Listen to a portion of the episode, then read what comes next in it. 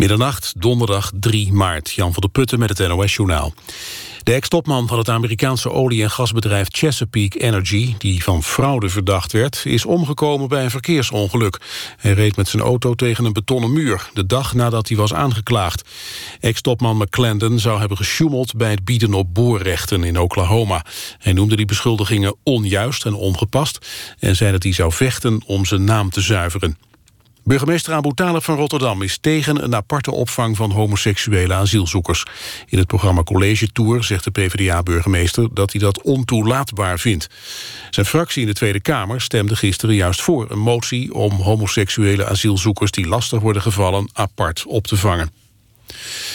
De republikein Ben Carson doet niet meer mee aan de race naar het Witte Huis. Hij zegt dat hij geen toekomst ziet voor zijn ambities om president te worden. Op Super Tuesday won Carson in geen enkele staat. Bij de republikeinen is Donald Trump tot nu toe de grote winnaar. Zijn belangrijkste concurrenten zijn Ted Cruz en Marco Rubio. De Turkse justitie is sinds het aantreden van president Erdogan... bijna 2000 rechtszaken begonnen wegens belediging van de president.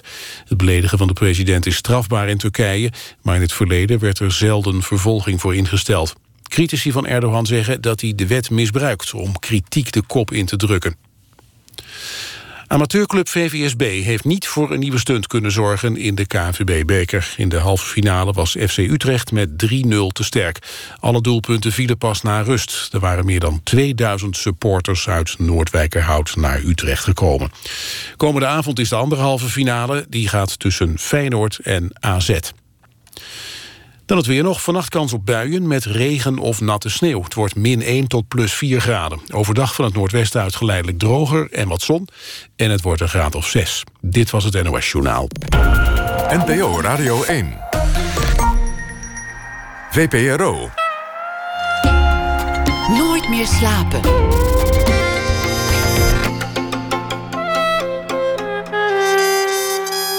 Met Pieter van der Wielen. Goedenacht en welkom bij Nooit meer slapen. Grote opwinding onder Bob Dylan-fans vandaag. En vooral ook onder Dylan-verzamelaars. Want voor miljoenen werd het persoonlijk archief van Dylan verkocht. Met aantekeningen, handgeschreven teksten en andere memorabilia. Aandacht daarvoor na ene. Jerry Hormoon die vat de voorbije dag samen in een voordracht. Ook dat na ene. En Sally Harmsen, actrice, komt op bezoek om te vertellen over haar nieuwe voorstelling. En over de televisieserie Catch. Te zien op tv vanaf komend weekende. We beginnen met Sheldon Tex. Bot is de titel van zijn nieuwe thriller. Het begint met een lijk. Dat is altijd een mooi begin voor een spannend boek. Maar daarna is het geen bloedvergieten dat de klok slaat.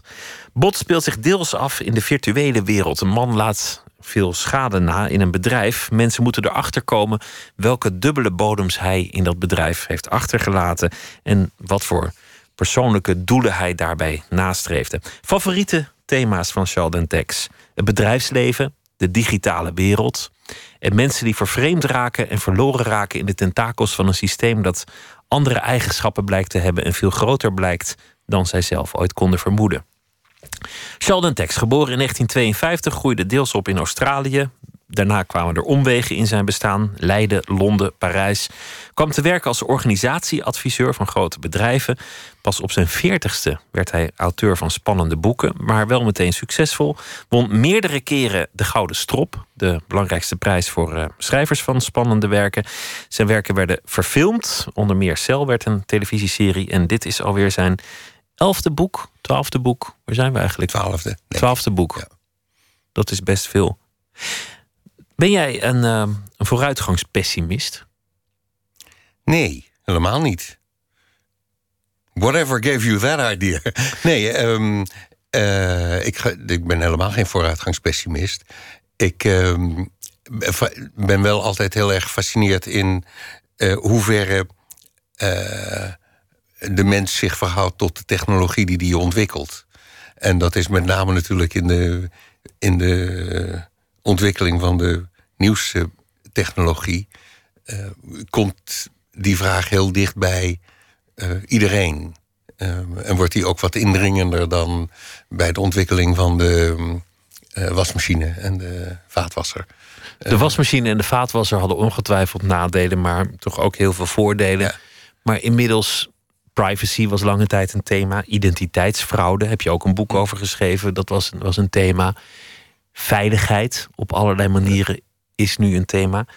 Op, op dit boek, op de kaft staat: Denk jij soms dat je veilig bent? Ja. Een mooie retorische vraag. Wat, wat is jouw angst in wezen? Waar, waarover gaat dit boek als je het hebt over de.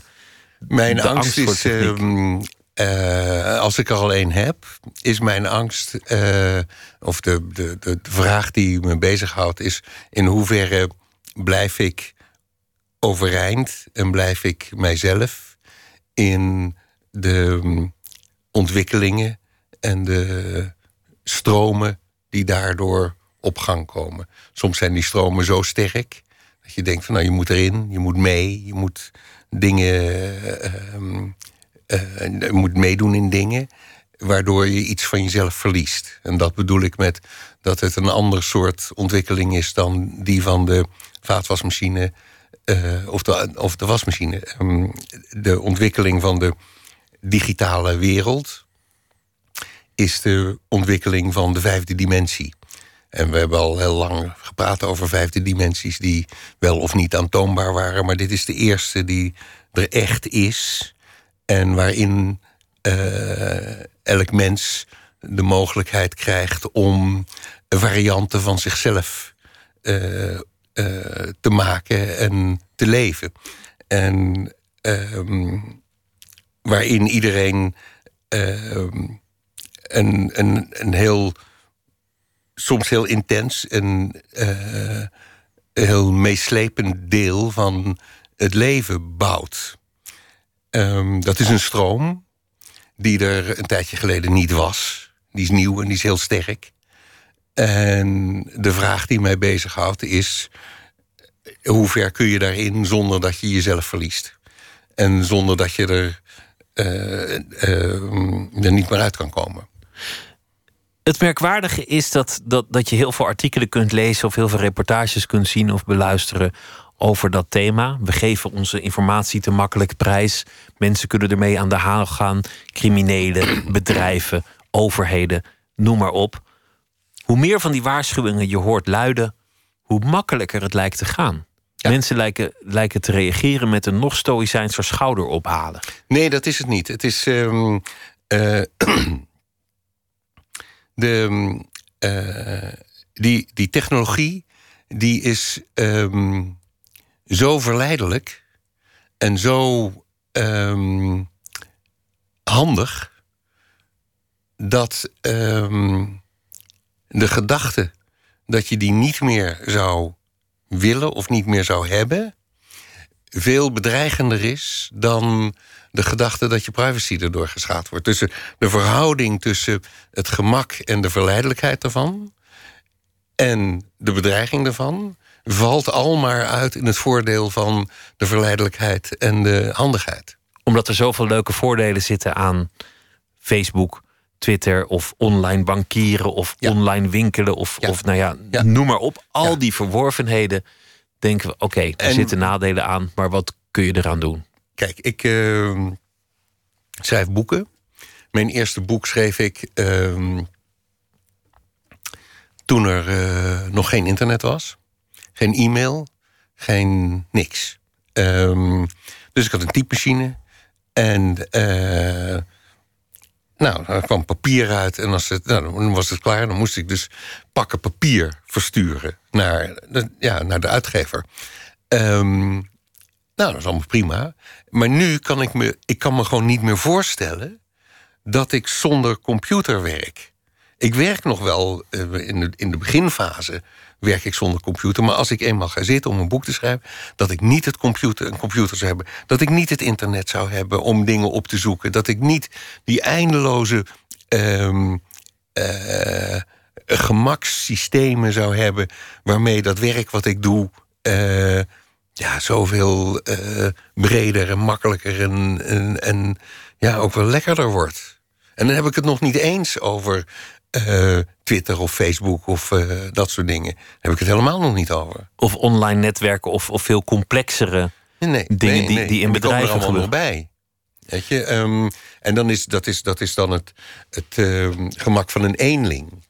Maar als je inderdaad naar een groot bedrijf gaat uh, kijken, als je daar ziet wat het, het hebben van deze technologie allemaal oplevert en biedt, niet alleen aan gemak. Uh, ja, dan denk je ook van ja, nou, je kunt niet meer terug. Weet je? je kan alleen maar die kant op. Je moet wel mee. Oké, je, bent, je bent nergens bang voor, zozeer. Je bent ook niet een, een vooruitgangspessimist. Dit zijn thema's die je fascineren en die zich lenen voor mooie materie. En je beroep is gewoon het schrijven van spannende boeken. En laat dit nou een mooi thema zijn voor een spannend boek. Moet je, om dat goed te doen, een zekere aanleg hebben voor complotdenken? Ja. Is dat iets dat jij hebt? Ja, dat heb ik zeker. Um, uh, ik denk ook meestal als ik um, uh, dingen hoor op uh, radio of televisie. Alsof, weet je nou, over, over Apple en de FBI. Dat um, de FBI wil dat Apple zijn iPhone toegankelijk maakt. En dat Apple zegt dat kan niet, want het is dicht. En zelfs wij kunnen er niet in. Dat kan ik niet zomaar horen zonder te denken dat is niet waar. Um, ik, mijn eerste vermoeden is altijd: je kan er wel in, maar dat ga je niet zeggen. Want het is voor jou gevaarlijker om te zeggen dat je er wel in kunt, dan om te liegen en te zeggen dat je er niet in kunt. Um, ik denk al, bijna altijd, niet altijd, heel vaak denk ik: oh nee, het is andersom. En er zit een belang achter. En dat belang wil je niet laten zien, et cetera, et cetera, et cetera. Nou ja, dat is een vorm van complotdenken, ja. Een milde vorm weliswaar, want ik, ik heb wel, uh, wel, wel zoutere complotten gehoord. Ja, ja, ja, ja, Maar vooruit. Dat is meteen een interessante kwestie. Het boek gaat over een, een man die, die overlijdt. Hij, hij heeft een, een bedrijf en dan is er ineens een nalatenschap. Iemand moet dat bedrijf runnen en die komt erachter dat er heel veel dingen zijn gebeurd waar niemand weet van had. Als je een softwareproduct maakt voor een groot bedrijf of een beveiliging of wat dan ook, of een, of een netwerk aanlegt, dan kun je natuurlijk allemaal achteruitgangen daaraan monteren of dubbele bodems in dat netwerk maken. Zo heel zout vind ik dat niet. Nee, Zeer geloofwaardig. Ja.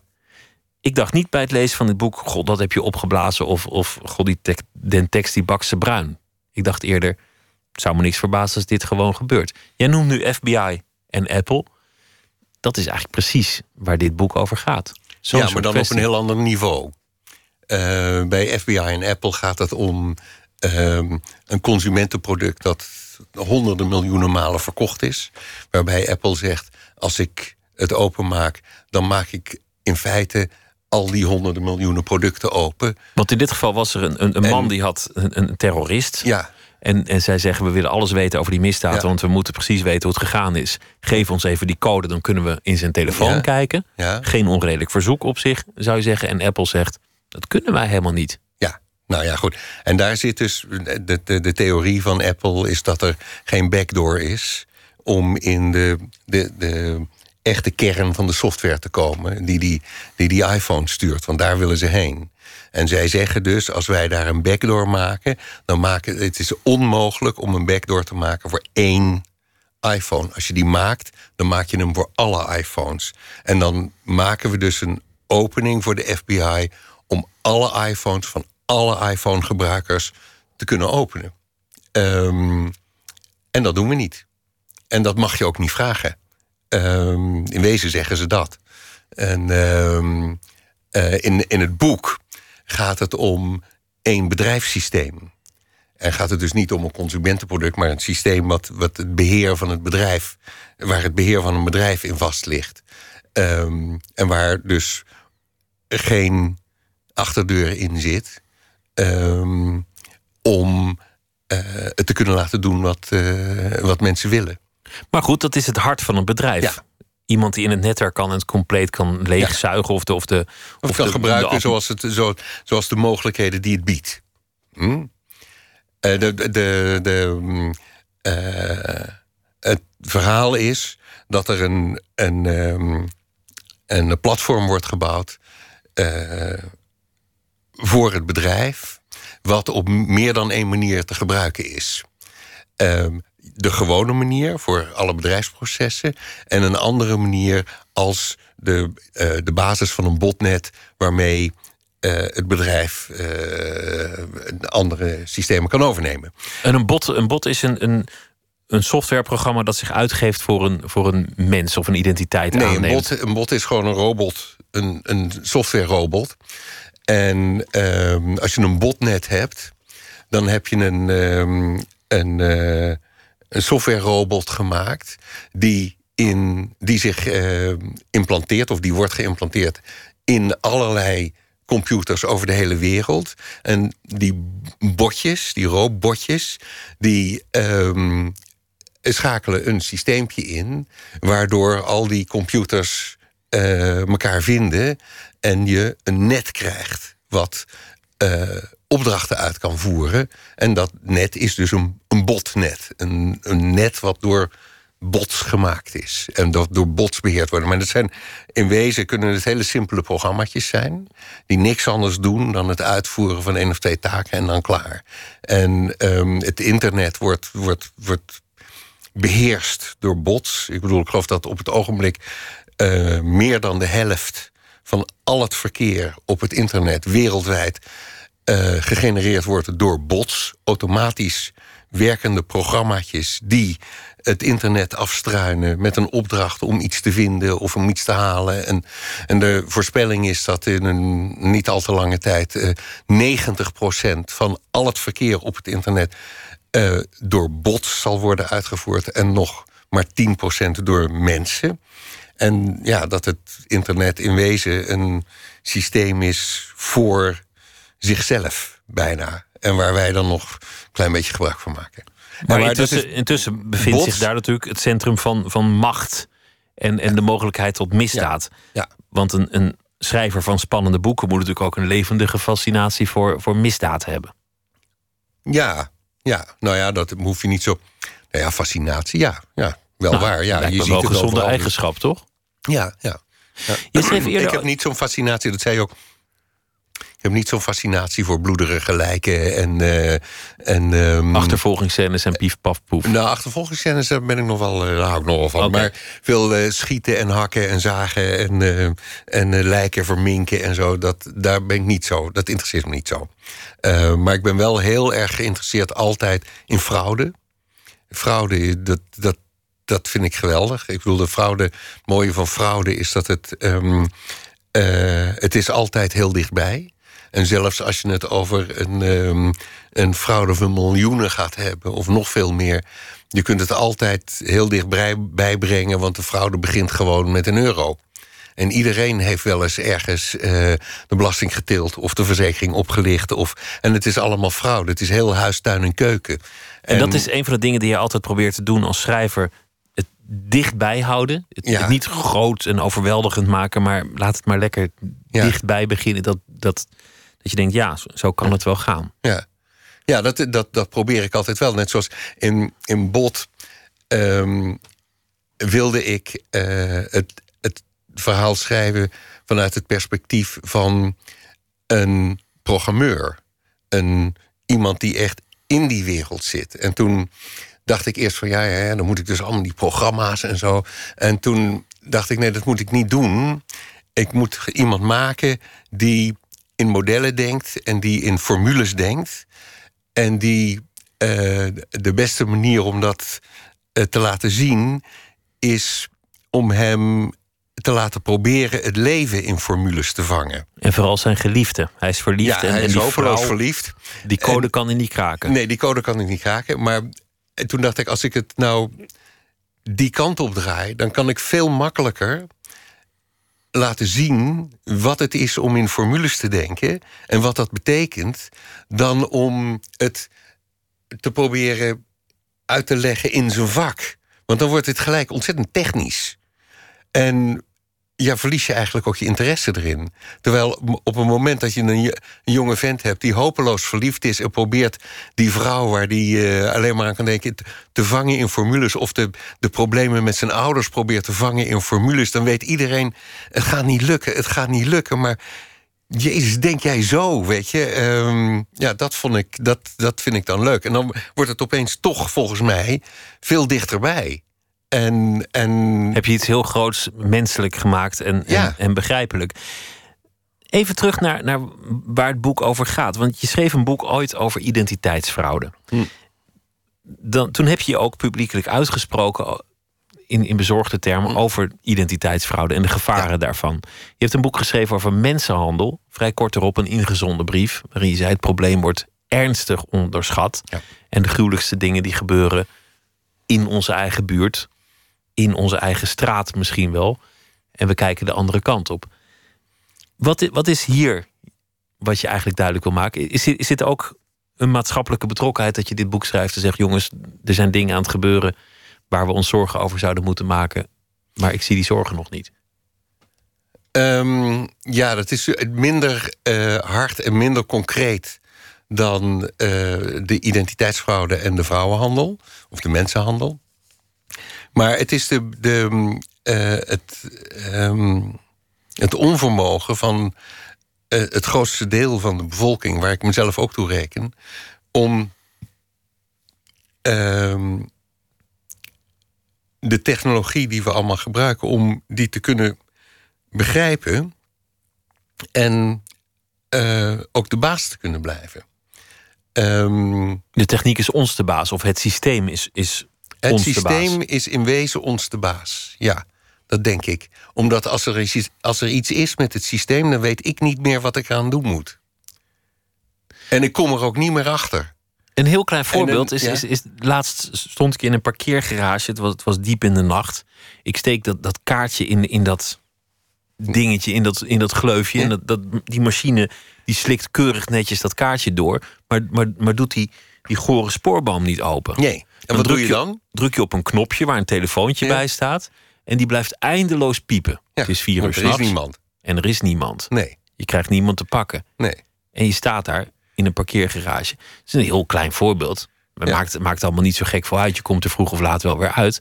Maar dat is een heel klein voorbeeld van hoe je verloren bent Tegen het in systeem. een systeem. En je geen, ik wil zeggen geen weerwoord hebt op het systeem, maar je hebt geen mogelijkheden meer om ehm, te zeggen: oké, maar dan doe ik het zelf wel. Dat kan je niet meer. Je moet of iemand hebben met een bevoegdheid, of een clearing, zoals dat heet, of je moet iemand hebben met de technische competentie. En het technische begrip die zegt: ah, nou, als het zo niet werkt, dan moet je Ja. even zo, doe het. Maar wat er dan gebeurt, je belt naar zo'n nummer op Ja. zo'n op zo'n paal. En dan zegt ze, ja, zal wel. Lul maar lekker raak, je hebt gewoon niet betaald. Ja. Je moet gewoon een keer betalen. Ja. Dit, dit, is, dit is een heel onnozel klein voorbeeld. Maar dit zijn natuurlijk het soort dingen dat uiteindelijk kunnen gebeuren... wanneer de digitale wereld of, of, he- Ja. of het systeem jou meezuigt. In geval van identiteitsfraude gebeuren dit soort dingen. Ja. Mensen worden ineens verdacht van iets waar ze niks mee te maken hebben. Of eh, nou ja, je, je- kan andere vormen van fraude bedenken. Nou, en, en, en, en, in bot is het dus in, in feite een heel bedrijf dat niet meer werken kan. Of het kan wel werken, maar het kan geen beslissingen meer nemen, omdat het niet in dat systeem kan. Er is maar één iemand die in dat systeem kan, en die kan er eigenlijk ook niet in. Die weet wel hoe die erin moet, maar die heeft het zo beveiligd dat ehm, die er alleen maar op één manier in kan. En daar zal die van alles voor moeten doen. Maar al die tijd is er dus, ligt er iets lam. En zijn er allerlei mensen bezig met dingen waarvan ze weten, ja, maar eh, we kunnen niet echt ingrijpen, we kunnen niet beslissen. Ehm, en dat, ja, dat vind ik fascinerend. Maar je zei, eh, fascinerend is, het- is het zeker, maar je zei bij, bij vrouwenhandel had ik een vrij concreet Ja, betoog. dat is heel con- ja, ja. Van de recherche moet, moet, er, moet er gewoon meer aandacht voor hebben. Maar in dit geval kan je zeggen, ja, iedereen moet betere software mensen in dienst hebben. Of die programmeurs die mo- moeten Nee, maar daar gaat, systeem het me niet, daar gaat het me niet om. Het gaat, gaat mij om jou en mij. Weet je, natuurlijk, je kan zo'n Bas in dienst nemen. Die, die kan het allemaal. Maar ja, dan kan ik. Kijk, een tijdje geleden had, had ik eh, eh, een eh, gereedschapskist met schroevendraaiers en hamers en tangen. En dan kon ik echt heel veel zelf repareren. Ik kan bijna niks meer. Ik ben echt ik ben een, een koe in de wei geworden. Als je, als je begrijpt wat ik bedoel. Je ik ben een het- gebruiker. Maar je weet niet hoe het werkt. Ik weet niet hoe het werkt. En Dat geldt natuurlijk ook voor een auto en een wasmachine uiteindelijk. nou, voor auto was, was vroeger echt heel makkelijk. Ja, dat is waar. ja, nee, maar dat, eh, dat, dat, dat, dat is het rare besef. Weet je, dat een, zo'n mobiele telefoon... dat ik daar echt gewoon de ballen van begrijp. Behalve, ik, nee, ik moet op dit knopje drukken als ik dat wil... en ik moet op dat knopje drukken. En als het het niet meer doet, ja, wat doe ik dan? Ehm, nou ja, goed, ik wil, daar, daar, daar, kun je heel lang over doorgaan. Maar dat is een. Dat is een um, uh, de twee kanten van die vijfde dimensie waar ik het over had. Hè? De, de, je hebt die technologie die we niet aankunnen. En die vijfde dimensie die door die technologie ontstaat. En die vijfde dimensie die willen we niet meer kwijt. Want die is verslavend. Het is ook een verworvenheid in heel veel opzichten. Het is een verworvenheid in heel veel opzichten. Maar het is dus een verworvenheid op basis van een totaal onbegrip. Um, en, een, en een totaal onvermogen om daar zelf iets over te zeggen. Een prachtige gegeven voor, uh, voor, een, voor een spannend boek. Ik wil het straks ook hebben over uh, andere dingen die je ja. hebt gedaan en andere aspecten van uh, je werk en leven. Maar we gaan eerst luisteren naar de Britse zangeres Lian Lahavas met het stuk Midnight.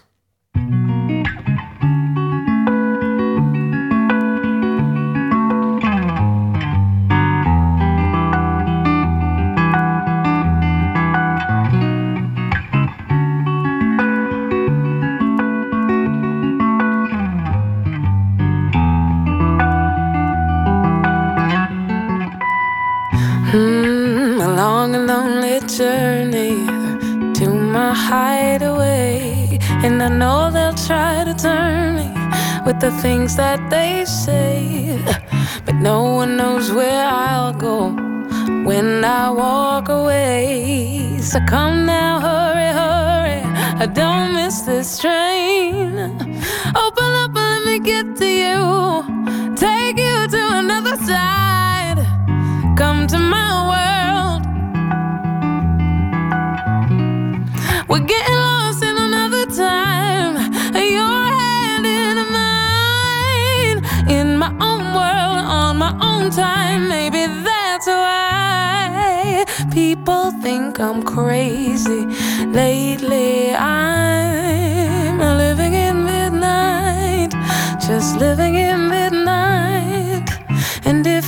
Think I'm crazy, pay it no mind.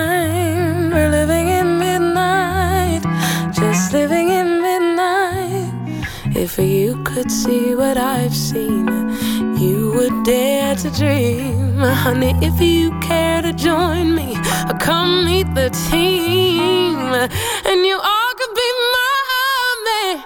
There's no other way. So come now, hurry, hurry. Don't miss this train. People think I'm crazy. Lately, I'm living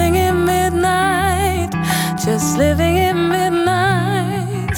And if you think I'm crazy, pay it no mind. Oh, you'll never know the places I go when I'm alone. If only for a moment, only for a while. Mm. Cause I belong to the unknown. To be alright. Uh, oh, people think I'm crazy. Lately, I'm living in midnight. Just living in midnight. And if you think I'm crazy, pay it no mind.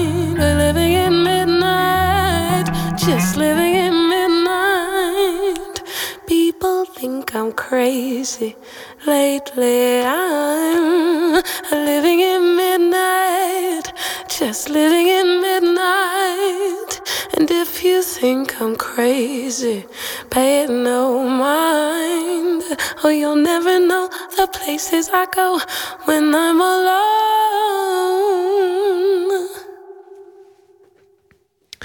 Van een uh, album waarop je uitgeklede versies kunt horen van uh, stukken van Lian Lahava's. En zo hoor je hoe goed ze eigenlijk kan zingen. Midnight was dat. Sheldon Tex zit tegenover mij naar aanleiding van zijn boek Bot.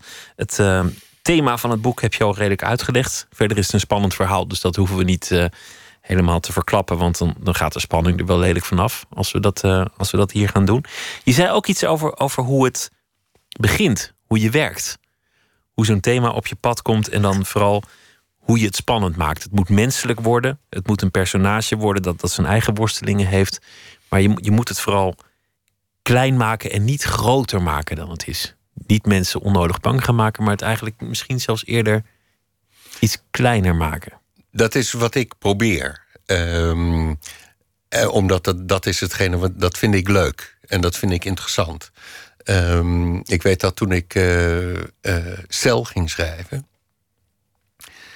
over identiteitsfraude, toen ehm, had ik bedacht, ik had wat onderzoek gedaan en ik had uitgevonden dat een heel groot deel van de georganiseerde identiteitsfraude zich in Rusland afspeelde. En toen dacht ik, oké, dan moet ik naar Rusland. En dat sprak me ook heel erg aan, want ik was nog nooit in Rusland geweest. Dus ik heb een reis geboekt naar Rusland. En uh, tien dagen een hotel. Uh, en ik had ook bedacht dat ik ging dat gebruiken. Dus ik had ook een hele route om daar te komen. Ik zou met de trein van Amsterdam naar uh, van Den Haag naar Berlijn gaan. En dan van Berlijn met het vliegtuig naar Moskou. Want dat, wou dat, nou, goed, dat had ik allemaal geregeld. En ik had allemaal afspraken in Moskou. Had ik geregeld met mensen hier in Nederland die daar kennissen hadden. Die me dingen konden vertellen over hoe En toen uh, gebeurde er iets waardoor ik niet weg kon. Uh, maar waardoor ik thuis moest blijven en, uh, en nou ja, uiteindelijk alles moest afzeggen. Ik kon gewoon niet weg. En um, ik had ook geen andere mogelijkheid. Ik had tien dagen vrijgenomen om, om dat te doen. En ik kon ook niet een andere tien dagen vrijnemen. En toen dacht ik, ja, nou ja, goed, dan wordt het dus niet Moskou. En dan heb ik zitten denken, en ik woonde dus in Den Haag. En toen dacht ik, nou ja, dan wordt het Monster. Uh, want dat ligt vlakbij Den Haag. En dan kan ik vanuit het huis, tussen de zorgtaken die ik heb... kan ik even met de auto of desnoods op de fiets... kan ik uh, naar het Westland. En dan kan ik daar uh, even rondkijken hoe de zaken in elkaar zitten. En door die verandering werd het verhaal ineens van heel groot internationaal... werd het heel klein en veel persoonlijker. En kwam het uiteindelijk veel dichterbij.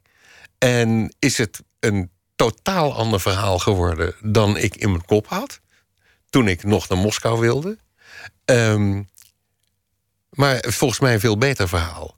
En op dat moment dacht ik: oh ja, ja, ja, ja dit, dit is, nu is dit per ongeluk gebeurd. Um, maar dit moet ik onthouden. Dit, um, ik had Blijf al, dicht bij huis, huis hou het, uh, hou probeer het, het, dicht bij huis te houden. Um, omdat het uh, ja, dan uiteindelijk uh, tastbaarder wordt. En dat is toch in een verhaal uh, is dat belangrijk. En natuurlijk is het ook kan het heel interessant of heel spannend zijn om het enorm op te blazen en er een groot internationaal verhaal van te maken. Maar dan wordt het een heel ander soort thriller. Weet je, dan wordt het meer ludlemachtig of dan wordt het meer. Je, uh, maar daarmee zeg je eigenlijk dat, dat, dat je ook nog gaandeweg nog steeds aan het uitvinden bent. Met elk boek. Wat werkt, hoe je het eigenlijk ja. moet doen, hoe je het nog spannender krijgt. Ja. Je, je, zou, je zou hem, zonder, zonder het denigrerend willen laten klinken, maar je zou op een gegeven moment een soort formule kunnen hebben voor een spannend ja, boek. Ja, maar dan niet zou je kunnen. Er zijn er zat die het hebben. En dan, dan, dan, dan, dan maak je er weer een. Ja, ja, ja, ja. maar er zijn er, er zijn er veel die dat hebben. En die daar ook heel veel succes mee hebben. Um, maar dat is Amerikanen niet, dat zou jou zijn er niet, meesters in. Dat zou jou niet gebeuren. Nee, ik heb toen met, met uh, Michael Belliger heb ik er drie. Drie ro rond die ene hoofdpersoon geschreven. En um, dat vond, vond, ik toen ook wel mooi geweest. Um, uh, maar nee, dat kan. Je kunt echt, het kan heel formulematig. Maar dat is, ja, nee, dat trekt me niet zo. Ik, uh, en hoe ga je dat tegen? Hoe, hoe voorkom je dat je, dat je in, die, in die val stapt? Dit hoe boek, hou jij jezelf dit scherp? boek ben ik twaalf jaar geleden begonnen. Um, met de eerste ideeën over uh, ja, wat er gebeurde. En, en, en toen was het nog geen verhaal, maar toen had ik allerlei losse ideeën waarvan ik dacht: dit moet op een gegeven moment moet dit een boek worden. En dat suddert twaalf jaar lang. Komen stukjes bij, gaan er stukjes af, stukjes bij. Ik, oh, dit moet erbij, dat moet erbij. En nu is het dat boek. En nu is het opeens heel actueel. Um, maar ik ben er wel twaalf jaar geleden mee begonnen. En zo ehm, dat wil, ik wil niet zeggen dat ik elk boek zo begin. Dat uh, met elk boek twaalf jaar bezig ben. Maar ehm, dat ik dit boek zo heb gedaan... is mede omdat ik denk van... nou, ik wil toch weer wat anders. En ik weet nog niet precies hoe het moet. Maar ik wil dit erin en ik wil dat erin. Dus ik, dan ben ik gewoon aan het puzzelen en aan het bouwen. Uh, om tot een, ja, een, een boek te komen wat toch weer op een bepaalde manier anders is. Is het denkbaar dat het op een dag helemaal geen spannende boeken meer zijn? Want, want het spannende boek of, of de thriller, dat, dat is ook maar een benaming die er ooit aan gegeven is. Je, je zou natuurlijk er helemaal vandaan kunnen en gewoon een roman kunnen schrijven. Of een, of ja, een dystopie. Meestal, meestal wat minder leuk, vind ik. Vind je niet leuk? Nou, minder. Ik vind het soms wel. Ik lees soms romans die ik heel erg mooi vind, maar uh, dat is niet wat ik ambieer. En, ja, ik hou heel erg van een plot en van een, uh, van een bepaalde mate van spanning. En ik hou ook wel van de, van de, ja, van de beperkingen die, die het me oplegt. Uh, dus dat, ja, ik heb vooralsnog geen uh, aanvechtingen om um, die los te laten. Je hebt wel een, een bedrijfsgeschiedenis geschreven Ja. of, of een familieverhaal. Ja. Over eh Ventener van Vlissingen, de, de familie. Je hebt een, een bijzonder project gedaan samen met je vrouw. Een, een liefdesverhaal over eh, eh, de periode in de, in de Tweede Wereldoorlog. Ja. Eh, speelde deels in Australië, deels in Indonesië. Dat zijn echt wezenlijk andere dingen. Ja nee. Nou, dat, dat, dat, de, die familiegeschiedenis is wezenlijk iets anders. Ja. Daar, ben- daar heb ik ook heb best lang aan gewerkt. En daar heb ik ook momenten meegemaakt dat ik dacht: oh, ik wou dat ik iets verzinnen kon. Ehm, het gewoon uit mijn duim mocht zuigen. Want dan kon ik lekker doorschrijven. Je rook een plot, Ik je- rook een plot wat ik niet vinden kon. een ontwikkeling en je moest die archieven weer in. En ik moest toch me houden aan, ehm, aan eh, hoe het echt gegaan was. Ehm, dat weet ik wel. Ik vond dat heel erg leuk om te doen. Ehm, eh, maar eh, daar dacht ik ook soms dacht ik dat. En dat project met mijn vrouw, daar hebben wij ook wel degelijk in het waar gebeurde verhaal, hebben we een bepaald plot ingebracht. Ehm, wat eh, ja, verweven is met de werkelijke gebeurtenissen. Er zaten hele spannende elementen in, in, in dat verhaal. Een, een soort van complot, zou je het kunnen noemen. Iemand had ambities. Eh, generaal Spoor, die toen nog een generaal was, die, die, die wilde van alles. Ja. En moest daarom bewijzen dat hij een streng man was. En liet anderen daarvoor opdraaien. Een groep vliegers werd van, van eh, insubordinatie Ja. beticht en, en zwaar gestraft. Terwijl het eigenlijk politieke doelen diende. Er was een liefdesverhaal dat min of meer echt gebeurd was, maar waar jullie kleur aan hadden gegeven. En toen werd het ook allemaal ineens door de werkelijkheid weer ingehaald. Want jullie kwamen er gaandeweg achter dat wat jullie verzonnen helemaal niet zo gek was. En misschien dat het in, in de werkelijkheid nog wel meer op de werkelijkheid leek dan jullie hadden kunnen vermoeden. Ja, dat klopt, ja. Ja, wij hebben, de- kijk, het liefdesverhaal, daar hebben we eh, eigenlijk niks in verzonnen. Eh, Want leg heel even uit eh, waar het over ging. het, het, het vergeten verhaal van een onwankelbare liefde in oor- oorlogstijd gaat over het echtpaar Guus en Lienke Hagers. En dat, dat echtpaar heeft bestaan en hij was een bommenwerperpiloot eh, in Nederlands, ehm, Nederlands-Indië. Ehm, voor de, eh, dat de Tweede Wereldoorlog uitbrak en zij was lerares. En ehm, vlak voordat de Tweede Wereldoorlog echt in Nederlands-Indië aankwam, en dat de Japanners ehm, eh, Nederlands-Indië eh, innamen, ging Guus met een, ehm, een hele eh, groep piloten en technici naar Australië om nieuwe vliegtuigen te halen. Die zouden daar door de Amerikanen worden geleverd. En terwijl zij in Australië zijn en daar op die vliegtuigen wachten, valt Nederlands-Indië aan de Japanners en kan die niet meer terug. Ehm, en dan begint er een periode van iets meer dan drie jaar, waarin Guus in Australië zit en zijn vrouw Lienke in Nederlands-Indië in de Japanse kampen.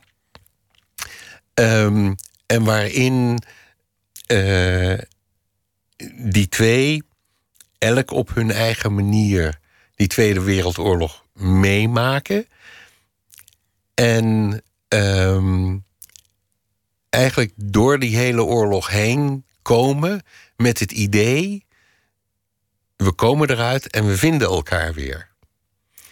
Ehm, terwijl er buiten dat idee vrij weinig meer over is. Ehm, en dat was een heel erg mooi verhaal. En ook de manier waarop ze elkaar weer vinden is heel erg mooi. En dat was het verhaal van echt duizenden stellen. Ehm, die daar in, dat, in, in Nederlands-Indië gescheiden werden. En, en het, het gros werd natuurlijk gewoon in de kampen gescheiden. Maar er waren ook toch best veel mensen die. eh, mannen die naar Australië waren gegaan. en vrouwen die daar achterbleven. Ehm, en wij hebben dat verhaal geschreven. Dat is een, eh, gebaseerd op de dagboeken en de, de logboeken van de, de vlieger en eh, de memoires van haarzelf. Ehm, en toen dat. Ja, wij, wij, waren dat schrijven. Wij, wij schreven het omdat wij dachten: ja, dit is zo'n mooi verhaal, het moet geschreven worden. Ehm, en toen het uitkwam, bleek er dus tot onze stomme verbazing een hele groep mensen te zijn die dat verband met Australië hadden. En die uit Nederlands-Indië kwamen, wier mannen of vrouwen in Australië hadden gezeten, die zelf in Australië hadden gezeten, oudere mensen, jongere mensen. We hadden op een gegeven moment hadden we een, ehm, een, eh, hielden we een praatje in, ehm, in Zeeland, in een boekhandel. En er kwam een jonge vent, ik denk nou begin dertig of zo, uit Hilversum, was helemaal naar Zeeland komen rijden om ons te horen. Want, zei hij, mijn oom heeft in dat squadron gezeten. En hij had dingen en die heb ik nooit meer kunnen vinden. En ik, ik wilde zo graag er iets over weten en ik heb niks meer. En hij wilde dus allemaal dingen vragen en zo. En, maar dat bleek, of we nou in Drenthe waren, of dat, maakte, dat leefde heel erg. En er waren ook mensen die zeiden van ja, nou, er is ontzettend veel over geschreven. Maar dit is nou de eerste keer dat het zo persoonlijk gemaakt is. Door het aan één echtpaar op te hangen. Waardoor je gewoon, ja, met die twee die oorlog doorkomt. En dan, dan was het eigenlijk een soort historische fictie, Ja. zou je het moeten noemen, of geromantiseerde historie, of, of nou ja, wat voor termen je er, ook aan geeft. Maar dat leert eigenlijk dat hoe goed je ook een plot kunt bedenken, en, en hoe fantastisch je ook iemand kunt creëren, dat, dat de werkelijkheid vaak absurder is, of dat, dat jouw verzinsels realistischer zijn. Ehm, ja, mijn ervaring is dat als ik het aan het verzinnen ben, dat ik ehm, voorzichtig moet zijn. Ehm, omdat als ik eh, ga schrijven wat ik soms weet, niet altijd hoor, maar eh, in sommige gevallen weet ik wel van wat er gebeurd is en zo. En eh, als ik dat opschrijf, dan denk ik van nou, dat gelooft niemand. En dat is eh, uit journalistiek oogpunt zou je dan zeggen, nou, dan moet je juist opschrijven, maar je moet goed opschrijven. Ehm, maar in een thriller is dat eh, link. Want zodra een lezer het niet meer gelooft, haakt hij af.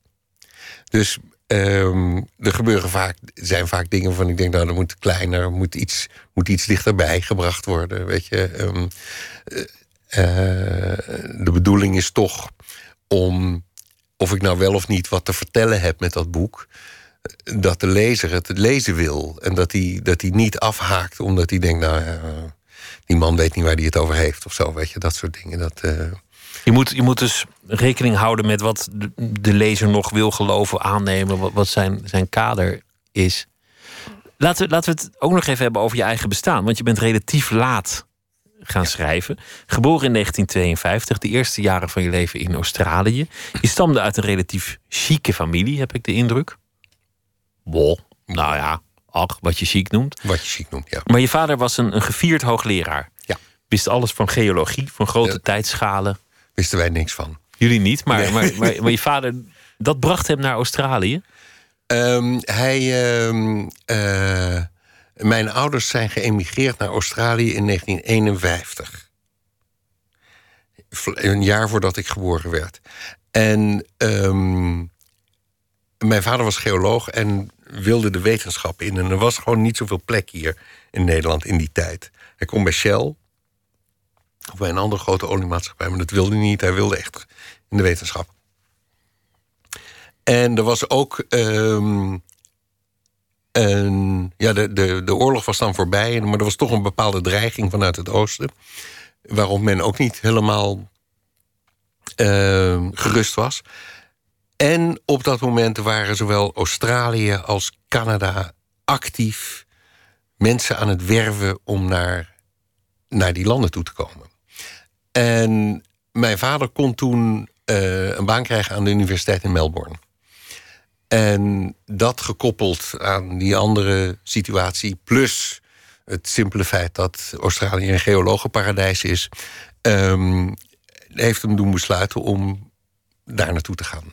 En ehm, dus daar is hij heen gegaan. En ehm, eh, ja, na verloop van tijd eh, werd hij gevraagd om in Nederland eh, voor een hoogleraaarspost aan de Universiteit in Leiden. En daar heeft hij uiteindelijk toch weer ja op gezegd. En toen zijn we allemaal weer teruggekomen. Je hebt hem wel eens omschreven als een, een man die dacht in miljoenen jaren. Ja, Terwijl jullie dachten in kwartieren of een, of een half uur of zo, dacht Ja. hij meteen in nou ja, geologische tijdschalen. geologische tijdschalen. Hij vond nou, een hoop dingen waren overdreven. Eh, maar als je het in de, in, de, ehm, in de schaal van de aarde of de, de natuur zag. Ehm, Daar spreekt ook een soort, soort relativering en berusting uit. Niet zozeer berusting, maar wel had heel veel. Ik kon heel erg goed relativeren, ja. ja. Niet de berusting zou ik niet zeggen.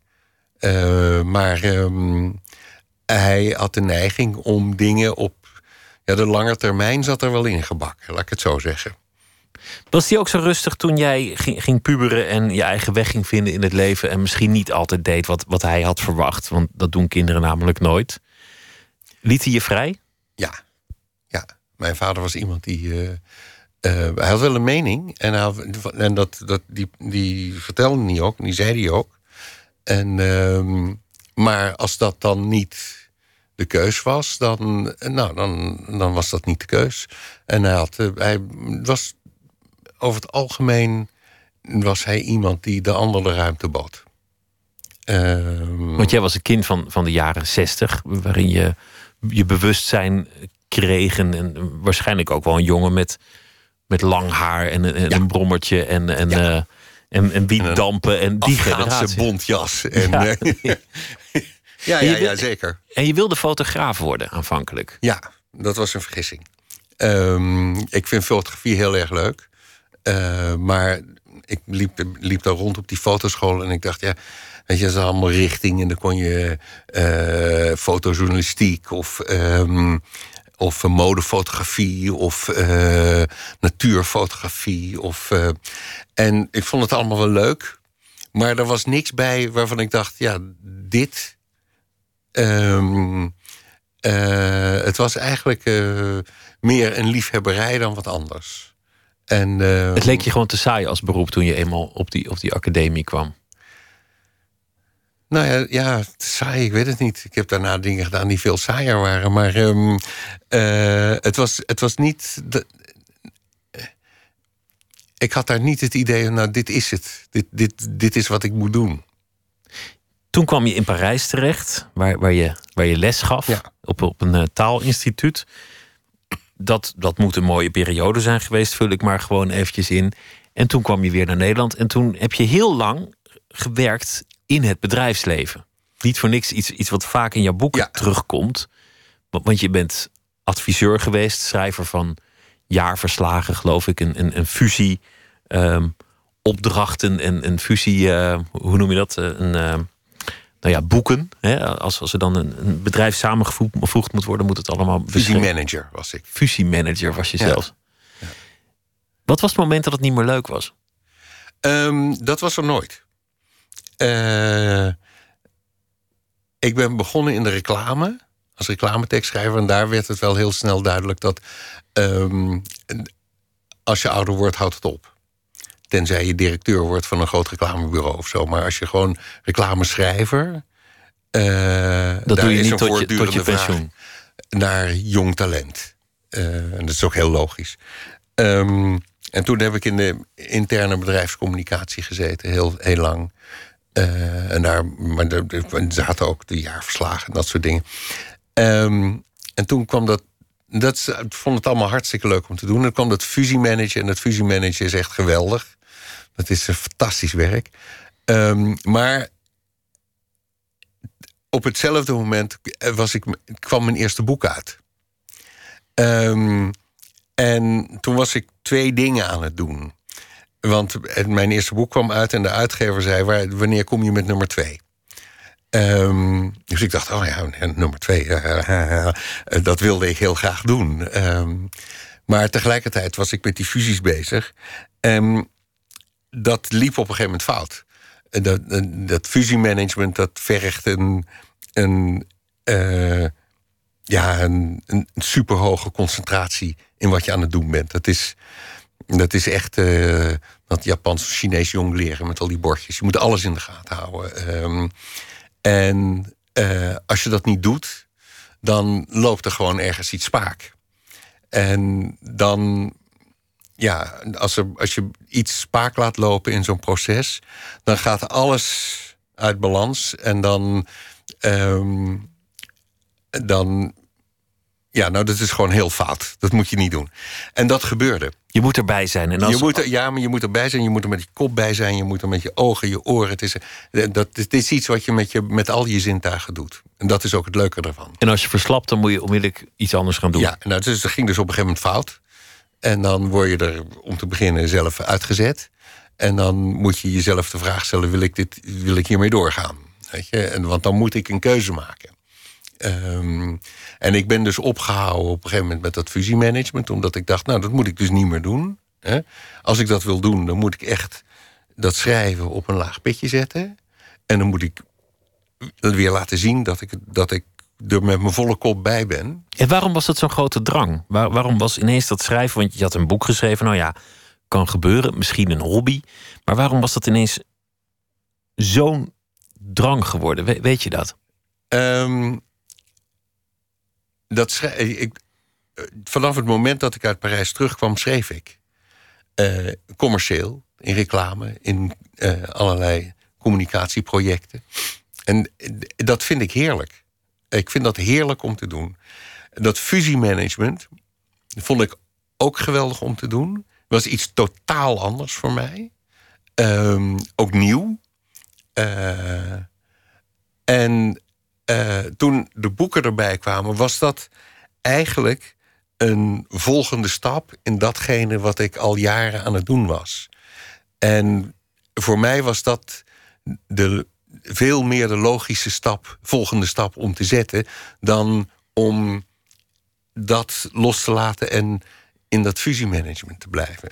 Het, de, de, de boeken waren, ja, dacht ik, ja, ja dat, dat, dat klopt. Die kant moet ik op. Wat, wat, Ehm, wat was het grote keerpunt? Wat was het moment? Want want je zei, ja, ik, ik, ik was er niet meer bij. Dingen vielen uit mijn handen. Dan word Ja. je eruit gezet. De uitgever vroeg al om een tweede boek. Ja, Wat- toen waren we ondertussen wel al bij boek drie, geloof ik hoor. Maar eh, ja, Wat was het moment dat- je je echt schrijver ging noemen... en gewoon dat hele fusiemanagement en dat dat bedrijfsleven was achter je liet? denk ik in. Je bedoelt in tijd. Nee, het, mentale moment. Is er een soort beslissing geweest dat je jezelf diep in de ogen aankeek? Ja, ja, ja, ja, ja. spiegelgewijs. Ja, ja, ja, dat ik dacht van nou, dit moet ik gewoon niet meer. Ik moet dit niet, niet willen combineren. Ehm, Dat was genoeg. Er was niet een, een extra set of, of, een, of, een, of een aanmoediging of een stipendium of een premie of een, of een ontslag of een ontslagvergoeding of een burn-out. Nee, die burn-out had ik al lang gehad. Eh, eh, nee, ik was zelfstandig, dus ontslagvergoedingen waren er sowieso niet. Eh, ik ben altijd zelf. Op, op twee jaar na ben ik altijd zelfstandig geweest. Dus dit was allemaal in mijn werk. Maar dat, als dat klinkt eigenlijk als een, als een soort fluwele revolutie in je bestaan. Als iets dat heel organisch is gegaan. Ja. Los, los van, van een paar schrammetjes misschien. Maar dat het op je pad moest komen en ineens Ja. was je schrijver. Ja, ja nou, het, het was in het begin natuurlijk wel zo dat. ehm, ik schreef die boeken en die verkochten niet zoveel. Dus voor mijn inkomen moest ik wel eh, commercieel werk blijven doen. Dat heeft een hele tijd geduurd. Eh, en pas bij, bij de macht van meneer Miller en Cel begonnen die, begonnen, ik, begon ik zoveel te verkopen dat ik eh, ook eh, het aantal klanten überhaupt eh, drastisch terug kon brengen. Ik kon zeggen van nee, dat doe ik. Alleen nog de leuke dingen en Alleen uiteindelijk nog de leuke dingen. niet ja. meer. En, ja. en dan, dan ben je ineens... Ja, maar ineens dat was, dus, dat was dus nog later. Want ja, dat was toch zeker nog wel drie of vier boeken later. Als je nu kijkt naar je bestaan, want ehm, ja, je, je hebt een zekere leeftijd bereikt. Je, je hebt enorm plezier in, in, in wat je doet. Is dit gewoon hoe het gaat? Of, of zie je nog zo'n grote ontwikkeling aankomen? Misschien ook in je schrijven. Omdat, omdat je nou ja, die uitstappen doet. En je, je hebt het de hele tijd over jezelf scherp houden. En, Ja. en, en, en niet de routine accepteren. En het spannend maken. Je, je Ja. noemt jezelf ook moedig. Want, want, want angst, daar, daar heb je niet zoveel mee. Ja, maar dat zijn twee verschillende uitspraken. Ik ben niet zo bang, maar ik, eh, ik denk nooit aan mijzelf als moeder. Maar hoe zie, hoe zie je het nu voor je? Is, is, is dit het schrijverschap en, en blijf je gewoon Sheldon Tex schrijver? Ik hoop het wel. Ehm, eh, ik heb geen andere plannen.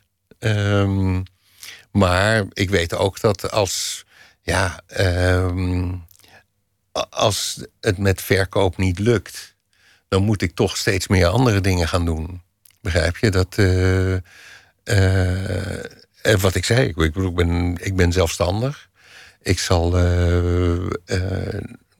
op zoek moeten blijven gaan dan naar iets waar ik een inkomen mee verdien. Maar daar ben ik dan niet zo bang voor. Het vooroordeel onder literaire schrijvers is juist altijd dat je met een thriller wel geld kunt verdienen. Ja, Dat zeg ik. Maar is dat jaloezie of kift? nou, is onwetendheid. Ehm, natuurlijk kun je met thrillers veel geld verdienen als je veel boeken verkoopt. Maar ja, dat kun je met literatuur ook als je veel boeken verkoopt. En er zijn literaire schrijvers die gewoon echt heel veel meer boeken verkopen dan thrillerschrijvers. Uiteraard. Maar, maar, Maar- er, is, er is wel een soort tendens dat, dat het spannende boek meer over de toonbank gaat dan, dan het niet spannende boek. Het, het heeft het, het literaire boek misschien een klein beetje ingehaald inmiddels. Nee, ehm, wat er gebeurd is in de afgelopen twintig jaar... is dat een groep Nederlandse thrillerschrijvers is gekomen die goed verkoopt. Thrillers verkochten natuurlijk altijd al... Wereldwijd altijd al wereldwijd al best goed. Ehm, alleen was in Nederland... Wij hadden geen... Ja, we hadden wel Nederlandse thrillerschrijvers... maar die- ja, behalve ehm eh, Baantje en... eh, eh, nou, ik ben even zijn naam vergeten. Ehm, die verkochten heel erg veel, maar de rest niet. Totdat eh, ja, eigenlijk de, de, de vrouwen, de vrouwelijke thrillerschrijvers... die hebben de Nederlandse markt opengebroken, als het ware. En toen is een Nederlandse thriller enorm gaan verkopen. Voor een aantal schrijvers. Ehm, en voor de rest, ja, die hebben daar een beetje in meegedaan. Maar eh, die, is, de verhouding weer precies hetzelfde, is de verhouding precies hetzelfde als voor literaire schrijvers. Je hebt er een stel die heel goed verkopen. En dan heb je er een heel iets groter stel die aardig verkopen. En dan heb je er een, de grote map die, ehm, eh, ja, die nog ander werk moet doen. Nou ja, voorlopig gaat het goed. Je, je, je leeft ervan. En je hebt toch uiteindelijk het, het waargemaakt wat je stiekem altijd al wilde doen. Ja. Het, het schrijven. Ja, dat wel, ja. Ik wens je heel veel ehm, plezier met, eh, met eh, alles wat je verder gaat doen in het volgende boek. En dit boek heet eh, Bot. Sheldon Tex, dank je wel. Zometeen gaan we verder met Nooit meer slapen. En dan krijgt u een verhaal van Jerry Hormoon. We gaan het hebben over Bob Dylan. En Sally Harmsen die komt op bezoek om te vertellen over haar nieuwe voorstelling en televisieserie. En u kunt zich abonneren op de podcast van Nooit meer slapen. Kunt u alles terugluisteren op een tijdstip dat u eh, schikt en uitkomt. En eh, Twitter, het VPRO NMS. En dan hebben we ook nog een eh, Facebookpagina. Daar kunt u ons volgen. Zometeen gaan we verder.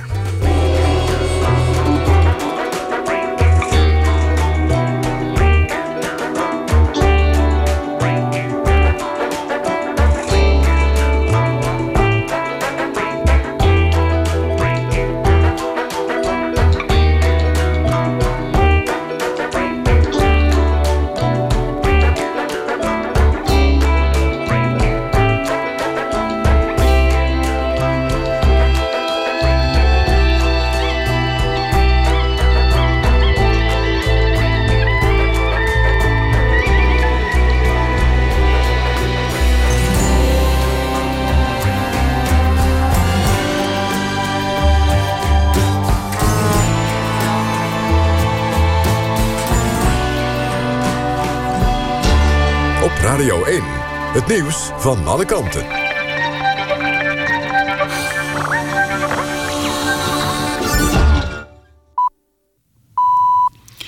1 uur, Jan van der Putten met het NOS-journaal. Burgemeester Abu Taleb van Rotterdam is tegen een aparte opvang van homoseksuele asielzoekers.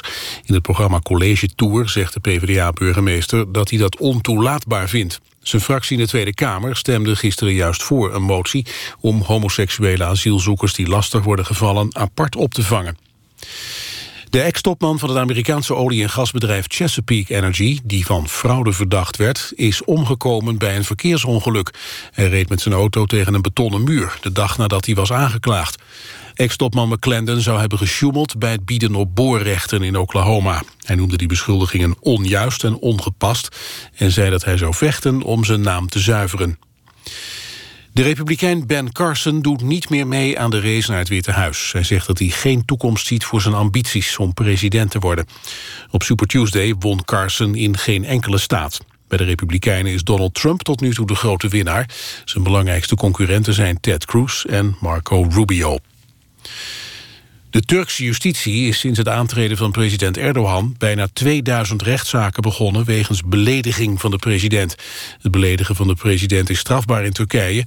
maar in het verleden werd er zelden vervolging voor ingesteld. Critici van Erdogan zeggen dat hij de wet misbruikt... om kritiek de kop in te drukken. Amateurclub VVSB heeft niet voor een nieuwe stunt kunnen zorgen in de KNVB-beker. In de halve finale was FC Utrecht met 3-0 te sterk.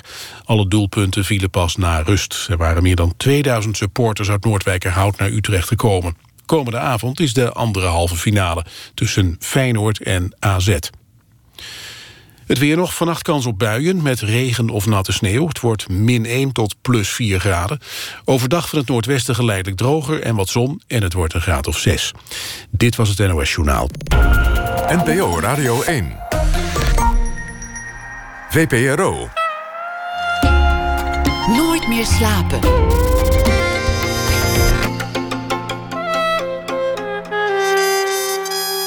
Met Pieter van der Wielen. Straks aandacht voor de documentaire film De Missie van Robert Oei en Sally Armsen. De actrice komt op bezoek in de rubriek Open Kaart. Naar aanleiding van uh, twee rollen, één in een toneelstuk en één in de televisieserie Catch. We beginnen met uh, de schrijver die deze week elke nacht de voorbije dag zal samenvatten. En dat is Jerry Hormoon, onlangs gedebuteerd met de bundel Het is maar bloed. Goeienacht Jerry. Hallo Pieter. Vertel eens over die uh, voorbije dag. De voorbije dag, ja, ik dacht eerst ik ga iets schrijven over Super Tuesday. Maar ik vind het zo deprimerend, joh. Wat vind je er zo deprimerend aan? Ja, kijk, ik, we zijn natuurlijk allemaal voor Bernie, zijn we, hè? Of Bernie, of hoe noem je hem? Dat is wel de, de charmantste. Het heeft ja, een hoge gunfactor. Kijk, kijk we, vinden, we vinden het ook leuk als Hillary wint. Maar dat is vooral omdat Hillary natuurlijk een vrouw is. En dat, uh, dat daar zijn we ook allemaal voor. We zijn allemaal voor vrouwen. Maar dat, dat nou, ja, dat nou vooral Hillary en, en, en dan die Trump, daar geloof je toch ook niet? Mijn gedroomde kandidaat zit er niet tussen. Ook, ook niet Bernie. Nou, dat weet ik niet, maar, maar hij zit er niet tussen. Maar ik mag ook niet stemmen in Amerika, dus ben je snel klaar mee. Maar dat is eigenlijk het ergste, dat wij niet mogen stemmen. Want het gaat, het gaat eigenlijk ook over ons, maar wij mogen niet stemmen. Ja, heeft ook wel een soort, soort logica ergens weer, als je de redenering volgt.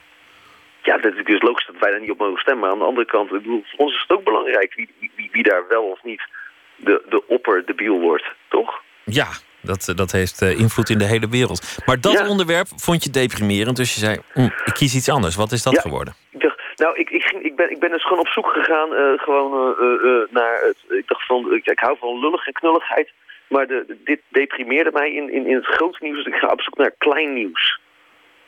En dan, dan ga je altijd naar nu.nl. En wat vond je daar? Nou, zal ik het voorlezen? Ga je gang. Nou, ik wilde dus eerst iets over Super Tuesday schrijven, maar dat deprimeerde mij te veel. Ik ben gek op lullig en knulligheid, maar dan wel op kleine schaal. Dus ik ging op zoek naar lullig en knullig klein nieuws. Daar is een website voor, die zo goed als enkel en alleen ANP-berichten herkoudt. Ik naar die site en wat zie ik daar? Acht jaar cel voor Gooise pyromaan. Gooise pyromaan. Het klinkt niet zo tof als de Boston Strangler, de Sacramento Vampire of de Beast of Yucca Flats, maar hey, we zijn hier in Nederland. Ene Peter K., 35 jaar oud, moet acht jaar de cel in omdat hij negen branden gesticht heeft in het gooi. Dat is 0,88888889 jaar per brand. Niet per se een even getal, maar hé, hey, wacht eens even. Peter K. is brandweerman. Brandweerman. Een brandweerman die pyromaan is, dat is een soort van van je hobby je beroep maken, maar dan andersom. Of is het een kwestie van je eigen werkverschaffing? Of is het misschien... Ik ben literair opgeleid, niet dat je daar wat aan hebt. Maar ik zit te denken, is het misschien een gouden eideen? U weet wel, het gouden ei, dat flinterdunne boekje van Tim Gabé. Zoon, broer en oom van. Dat iedereen op de middelbare school op zijn leeslijst had staan... omdat het zo flinterdun is. In het gouden ei is er een scheikundeleerkracht, Raymond Lemorne... die een verzuipend jochie uit de sloot redt. En omdat hij dat leven van het jochie gered heeft, denkt hij... hoe zou het zijn om een leven te nemen? Spoiler alert, vervolgens begraaft hij twee mensen levend. Bijna net zo deprimerend als Super Tuesday. Ja, volgens mij komt dat wel vaker voor, een pyromane brandweer. Dat, dat is volgens mij een Nou. risicoprofiel. Want, want je moet natuurlijk een zekere fascinatie voor vlammen hebben... Ja, alvorens bij de brandweer te gaan. Ja, ik, ik dacht dus ook dat ik iets heel leuks verzonnen had. En ik, ik was vanavond met mijn beentje oefenen. En die gasten zeggen, ja, maar dat komt toch heel vaak voor. Ik weet niet of het heel vaak voorkomt, maar het is, het is, het is iets wat je wel vaker hoort. Ja, het is wel, het is wel logisch. En het is volgens mij ook wel regelmatig in de geschiedenis voorgekomen. Ik heb niet alle, alle jaartallen paraat, maar dat, dat iemand wordt betrapt die bij de brandweer zit. En dan vooral de vrijwillige brandweer, let op. Die, die Ja. dan zelf een fikkie stookt. Ja, de vrijwillige brandweer, dat is sowieso een beetje een hobby, inderdaad. Een hele nuttige hobby, maar, maar ze zitten ertussen Ja. natuurlijk. Ze zijn niet vanwege hun fascinatie met water bij de brandweer gegaan. Laat ik het daarop houden. Ik dacht van die blusgasten die dan, oh, water, water, mooi. Ja, Nou, nee, ik, ik, ik, vond het, ik, vond het, ik vond het grappig, maar eh, ja. Het is, het is ook grappig. En, en misschien komt het in heel veel beroepen voor... dat, dat juist degene die, eh, die, die de andere kant moet vertegenwoordigen... toch ook zichzelf aan het bestrijden Ja, is. ja, ja, ja, ja, misschien is, is het, zijn het ook een, een, een, een Trump en een, eh, en een Clinton die graag de, de zooi in de fik zien staan. Ja, de hoogste wetgevende macht aan de mensen die zich er het minst aan houden. Komt ook heel vaak voor. Kijk aan. Dankjewel. Zo, zo is alles weer rond. Alles is weer rond. Tot morgen. Jerry, goeienacht. Tot morgen, hoi. City Sun, Either in the River of Light. Zo heet het nieuwe album van een vijftal uit New York. De naam daarvan is Boots. Volgende maand verschijnt die plaat ook daadwerkelijk. We gaan luisteren naar Can't See It At All.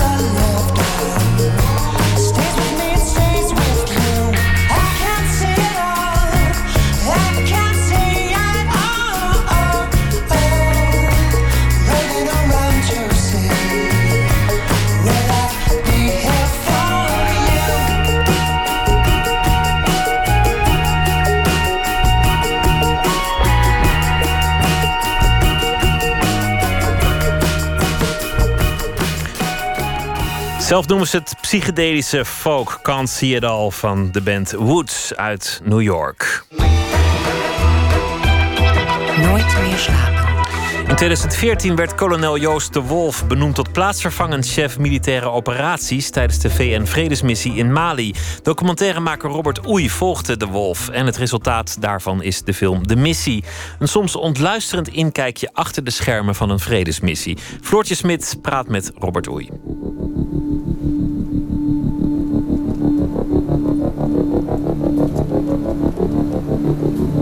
Kolonel Joost de Wolf is een imponerende man. Lang, goede kop, rechte rug. Typisch zo'n militair die niet snel het achterste van zijn tong laat zien. Dat moet ook regisseur Robert Oei hebben gedacht bij hun eerste ontmoeting in Dudok in Den Haag. Hij kwam binnenlopen in, een, uh, in zo'n uh, blauwe marinetrui. En het was ijskoud buiten. Dat, viel, dat was het eerste wat me opviel. En het tweede wat, wat hij zei was van... nou, ik begrijp dat, wij, dat ik voor jou wat ga doen. Dat was helemaal niet... Meestal verwacht je in zo'n gesprek toch dat iemand gaat zeggen... ja, wat wil je dan eigenlijk? En allemaal vragen en voorwaarden. Maar deze man zei gewoon, nou, wat gaan we doen? Sommige mensen zouden het een, een roeping noemen. Maar toen ik begon als marinier in opleiding... Ja, vond ik mezelf regelmatig heel zielig. Ik vond het alleen maar uh, heel dom wat er allemaal gebeurde en vervelend. Maar je gaat het je eigen maken. Het gaat bij je passen. Het gaat bij je horen. En op het moment dat dat het geval is... dan ben je eigenlijk pas echt een soldaat. Openhartig, welbespraakt. Echt een cadeau, zo'n man. Ja, ik vind hem, ik vind hem in alle opzichten ook. Het is een, een, een buitengewoon aimabel mens, uh, vind ik het. Uh, maar als hoofdpersoon voor een film is hij, is hij, is hij weergaloos. Uh, bedoel, ik, ik, had ook nooit verwacht eigenlijk meer dat je in Nederland zo iemand zou treffen. Wat bedoel je daarmee? Nou, ik vind hem in zijn openhartigheid, ik vind hem in zijn bereidheid, zeg maar, om de camera toe te laten, uh, on-Nederlands. En wat ik daarmee bedoel is dat in Nederland mensen zo langzamerhand zo geoefend lijken in hoe je met die camera om moet gaan. Um, en waar ik overigens dan niet mee bedoel, wat je in Amerika hebt, dat mensen uh, uh, perfecte volzinnen kunnen uitspreken als je ze uh, een camera onder een snuffert houdt, of een microfoon onder een snuffert houdt. Maar wat ik ermee bedoel is dat mensen zo op hun hoede zijn in Nederland. Er is zo'n zo'n sfeer ontstaan van, ja, van wantrouwen en, en, en en wat, ik, wat je vaak in het buitenland meemaakt, of wat ik in ieder geval vaker in het buitenland mee, meemaak, zijn mensen die daarin uh, veel onbevangener eigenlijk mij als, mij als filmmaker tegemoet treden. En dat deed Joost. Hij was heel, uh, ja, liet alles toe. En ja, vanaf het allereerste moment.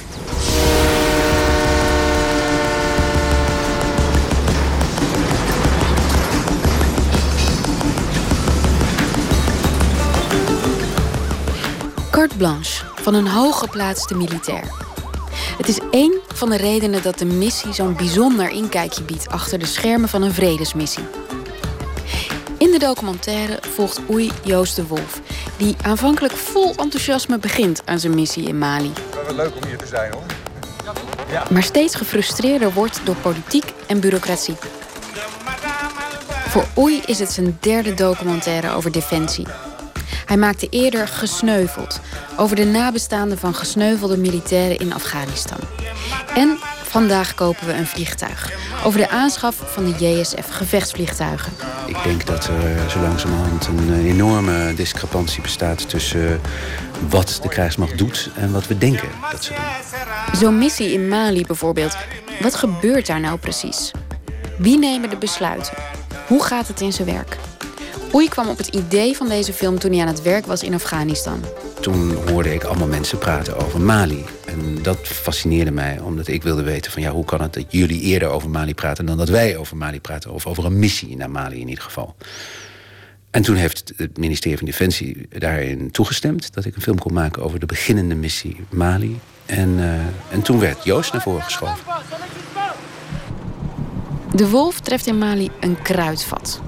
De situatie is er explosief en onoverzichtelijk. Als je door Kidal loopt, dan voel je de beklemmende en ook wel beangstigende sfeer. En Dat geldt niet alleen voor de bevolking, maar ook voor onze eigen mensen. Zoals bijvoorbeeld de Tjaden, die mochten niet meer naar buiten. Want die hadden gewoon te veel verliezen geleden. De organisatie achter de VN-vredesmissie laat ook te wensen over. Mensen gingen weg op het moment dat, het, dat ze daar zin in hadden. Kwamen op het moment dat ze daar zin in hadden. En als er toevallig ook nog werk werd gedaan, dan was dat mooi meegenomen. En in het weekend uh, dan gaat het, gaan we naar de low-ops. Nou, we iets minder doen. Maar ja, dat moet je niet tegen die terroristen zeggen natuurlijk. Die, die weten dat ook. Uh, en die concentreren zich dan met name, met name daarop. Je krijgt een beetje het Asterix en Obelix de, en de Britten. He, dat zie je die Romeinen met die Britten vechten. En die Britten die gaan dan weg voor thee. En die gaan ook niet vechten in het weekend. En na verloop tijd zie je dan in de Asterix en dat de Romeinen besluiten om alleen tijdens thee... en in het weekend te gaan vechten. Dat is veel efficiënter. Nou, dat doen die terroristen ook. Culturele verschillen en politieke belangen compliceren de samenwerking. Buitenlandse Zaken ondertussen lijkt maar een beperkt beeld te hebben van de situatie in Mali.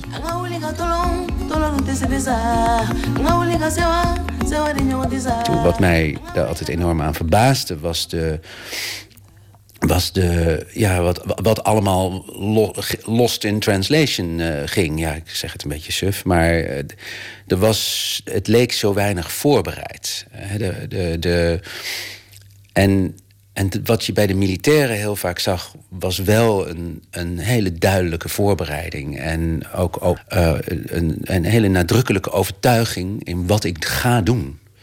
Ja, en die overtuiging en die, ja, in zekere zin ook arrogantie, die je volgens mij nodig hebt als je dit soort werk doet, ja, die, volgens mij ontbrak die bij Buitenlandse Zaken ten ene. En Robert Oei moest dit alles terug zien te brengen tot een documentaire van 90 minuten. Je hebt daar, ben ik later een beetje gaan formuleren, daar heb je een soort mededogen ook voor nodig.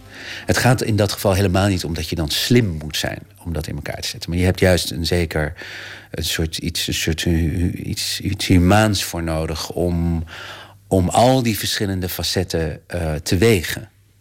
En om ernaar te kijken. En om dat materiaal wat we dan hebben gedraaid, wat Rogier en ik dan hebben gedraaid, om dat mee naar huis te nemen, om dat te gaan bekijken.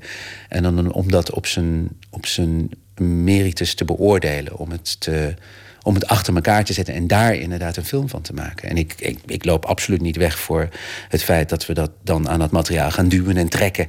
Om daar een film in te maken die, die, een, die dramatisch is, hè, waar echt een ontwikkeling in zit. Ik bedoel, en, en, maar ik denk dat we er niettemin uh, dat we mensen. En daar komen beelden volgens mij in voor waar je denkt: jongen, jongen, jongen, gaat dat dan op zo'n manier? En er zitten dingen in die ik volgens mij die ik pijnlijk vind. Uh, maar we doen dat volgens mij op een. Uh, ja, op met mededogen. Nederland zag MINUSMA als een geïntegreerde missie. En wij als militairen bepaalden volledig hoe de missie liep. We hadden daar niet alleen vat op, maar we controleerden compleet. En uh, ik kreeg het idee dat onze Nederlandse civiele medewerkers geen enkel vat hadden op de politieke uh, besluitvorming binnen MINUSMA. En daar ging het nou allemaal om. De eerste vertoningen zijn al geweest. Na de première reisde de missie door het land met debriefings, oftewel uitgebreide nagesprekken. De militairen zijn er blij mee, denkt Oei. Ik denk dat militairen op, in de rang van uh, alles, zeg maar, van onderkolonel tot kolonel, uh, best wel enthousiast zijn over de film. En dat zij iemand zien, en ik, volgens mij kan dat ook niet anders. Je ziet iemand die, die met, met, met de grootst mogelijke flair en verven en, en, en, en creativiteit zeg maar, zijn werk verricht. En, en die gaat die hele film door. Dus het lijkt me ook op die manier echt zalig om naar die man te kijken. Dus die, die militairen zijn volgens mij enthousiast. Uh, buitenlandse zaken, in ieder geval een deel van buitenlandse zaken, is, is not amused. Zacht gezegd. Zacht gezegd. Ja, ik denk dat die iets zien waar, waar ook, ook als je de, in de première... en dan bij zo'n première doet nog steeds iedereen natuurlijk ontzettend vriendelijk... en, en, en lacht vooral niet te hard op momenten dat, dat wij bedoelen dat mensen moeten lachen. Um, maar je voelde de, de spanning in de zaal en de, de plaatsvervangende schaamte voor, ja, voor sommige optredens in deze film. Maar je hebt zelf nog geen mailtjes gehad of brieven of telefoontjes? Of... Nee, nee, nee. ik heb een viewing gehad. Ik heb, sterker nog, ik heb twee viewings gehad eh, bij Buitenlandse Zaken. En eh, ja, het hangt heel erg af van wie je spreekt en wat hun achtergrond is. En, maar er zitten mensen. Ja, er is van alles gezegd. Dat ik. Dat ik eh, respectloos, of wat is er nog meer gezegd? Eh, ik, iemand natrap. En, en, maar er zijn ook mensen bij Buitenlandse Zaken ge- geweest die hebben geapplaudiseerd. En die, die wel weer heel blij zijn. En die denken dat misschien dit ook een, eh, een film kan zijn die, waarvan ze kunnen leren. En waar, waar er een, eh, misschien een, eh, ja, een soort doorbraak geforceerd kan worden in het, in het, in het beeld dat, dat, dat mensen bij buitenlandse zaken er alleen maar zijn om met het idee don't rock the boat. Of weet je wel, en vooral niet, laten we vooral niet te veel. Hoe zeg je dat? Vooral geen gedoe. En, en deze film is misschien aanleiding om met wat meer, met wat meer lef en wat, en wat meer bravoer eh, dat werk te gaan doen wat ze zouden moeten doen.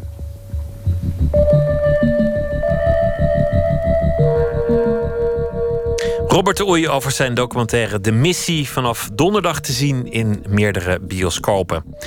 Ze komen uit Memphis, Tennessee, de Bo Keys, ooit opgericht om de erfenis van hun stad Memphis te vieren. En dat is een erfenis en een muziekgeschiedenis waar ze zelf ook eh, deel van zijn gaan uitmaken. Zanger Percy Wiggins zong ooit met de mannen die later de Band of Gypsies van Jimi Hendrix zouden vormen. En hier eh, zijn de Bo Keys met Riding on the Wall.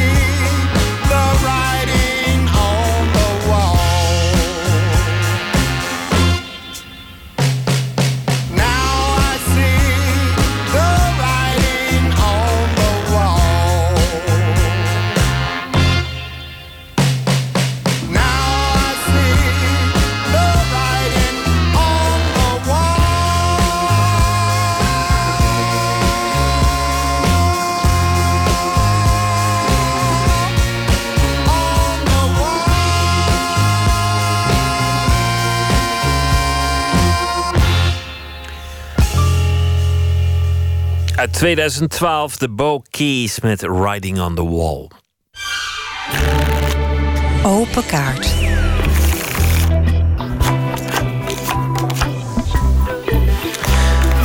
Voor mij staat een eh, bak met kaarten en op elke kaart staat een vraag. En de gast zelf die bepaalt wat er uh, zoal besproken wordt door gewoon een kaart te trekken. De willekeur bepaalt het eigenlijk ook. Sally Harmsen zit tegenover mij. Zij is actrice. In 2008 speelde ze in de eerste film Het Echte Leven. Werd meteen genomineerd voor een Gouden Kalf voor beste actrice. Daarna heeft ze uh, nog even getwijfeld, maar inmiddels is ze gewoon fulltime actrice. Te zien bij ehm, Little Foxes voor het Nationaal Toneel. En de nieuwe dramaserie die vanaf dit weekend te zien is op NPO 3, Catch. Laten we daar even mee beginnen, met Catch. Ja. Want, want het is een, uh, een, een, stel op zoek naar hun baby. Mm -hmm. En op de vlucht voor, voor het gevaar. Wat, wat is het voor serie?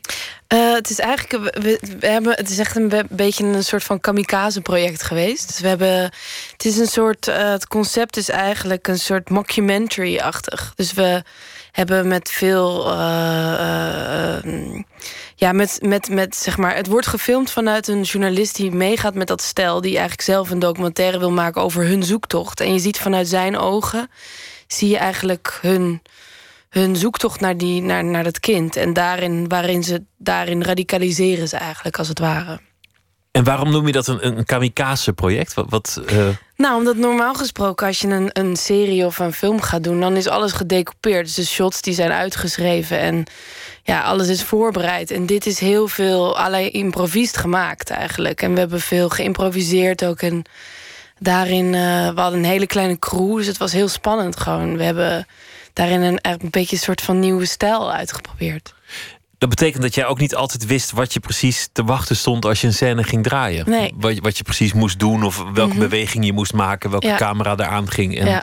wat de omgeving was. Ja, ja, zeker. Is dat ook de sfeer geworden? Zie- Ziet het er ook uit als, als een, eh, nou ja, heel erg eh, hit-and-run productie? Ja, ja, ja zeker. Ja, ik heb, ik heb de, nog niet alle afleveringen bekeken. Dus dat, dat weet ik eigenlijk. Daar kan ik niet volledige uitspraak over doen. Maar wat ik heb gezien is echt heel, eh, heel erg rock'n'roll. Heel tof. Ja. En wat voor, wat voor personage speel jij? Eh, ja, nou ja, dus de moeder. Ik speel dus eh, een jo- jonge moeder eigenlijk. Die eh, een beetje. eh, ja, een beetje een moeilijk verleden heeft met drugsgebruik. En haar vriendje is een beetje een soort van half, eh, half dealertje. Ze, ze proberen een soort van nieuw leven op te bouwen met allemaal goede voornemens. Maar ja, ze kan het toch niet. eh, ze kan dat, dat leven toch moeilijk achter zich laten. Dus eh, ja, het is een beetje een. eh, ja, een meisje wat worstelt met met, eh, met, het, met, met welke kant ze op moet gaan, hoe ze, hoe, ze, hoe haar leven goed en netjes moet invullen of zo. En dan Little Foxes bij het Nationaal Toneel. Wat is dat voor, eh, voor stuk? Little Foxes. eh, het is geschreven door Lillian Hellman, een Amerikaanse schrijfster. En het gaat over een familie die. ehm, ja, het gaat over geld. Echt. Over geld en over. Het gaat over een familie die op een gegeven moment een kans krijgt een enorme deal binnen te sluiten, binnen, binnen te slepen en daarmee eh, enorm veel geld te gaan maken met de katoenfabrieken in Zuid- of, eh, het zuiden van Amerika. En ehm, er is gewoon heel veel hebzucht tussen de, tussen de broers en de zussen. En zij vechten elkaar gewoon volledig de tent uit om, om, om het grootste aandeel te krijgen. En daarin gaan ze echt over, ja, over lijken. Zeg Het wordt maar. lelijk. Ja, het wordt echt hartverscheurend. Echt heel, ehm, het is heel mooi geschreven. Het is echt een thriller. En het is, je ziet echt hoe, hoe, hoe ze blind worden van, van hebzucht. Jij speelt de jongste en de onbedorvene. Ja. Zonder meteen helemaal het einde te verklappen. Blijft die onbedorven of moet jij ook je, je kwade kanten aanboren? Ehm, nou, onbedorven. Wat een interessant woord eigenlijk, hè? Ik weet het niet. Nee. Ik, kijk, ze wordt gewoon. Ze ziet wat er gebeurt. En ik denk dat zij voor het eerst in haar leven ziet wat er. de lelijkheid van het leven ziet. Of de lelijkheid ziet die wij elkaar kunnen aandoen. Of de blindheid die geld kan losmaken in een mens. Of macht. De wil daartoe.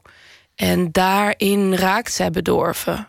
Op een bepaalde manier, maar ook levenswijze en ook noodzakelijk levenswijze. Dus ja, en daar weet zij uiteindelijk wel zich van los te trekken. En ja, ik, ja, ik denk dat er wel een stukje kapot gaat in haar of zo.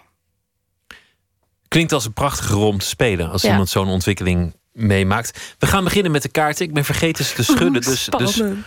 pak er eentje een beetje halverwege. Want ik, ik, heb, het, ik heb het volgens mij heel slordig Anders doe ik precies hetzelfde als de vorige gast. Ja, dat kan natuurlijk dat wordt niet. niks. Nee. Oh, jeetje. Moet dit nou? Wie was de eerste dode die je gezien hebt? Oh, meteen een lekkere binnenkomer. zeg. Hallo.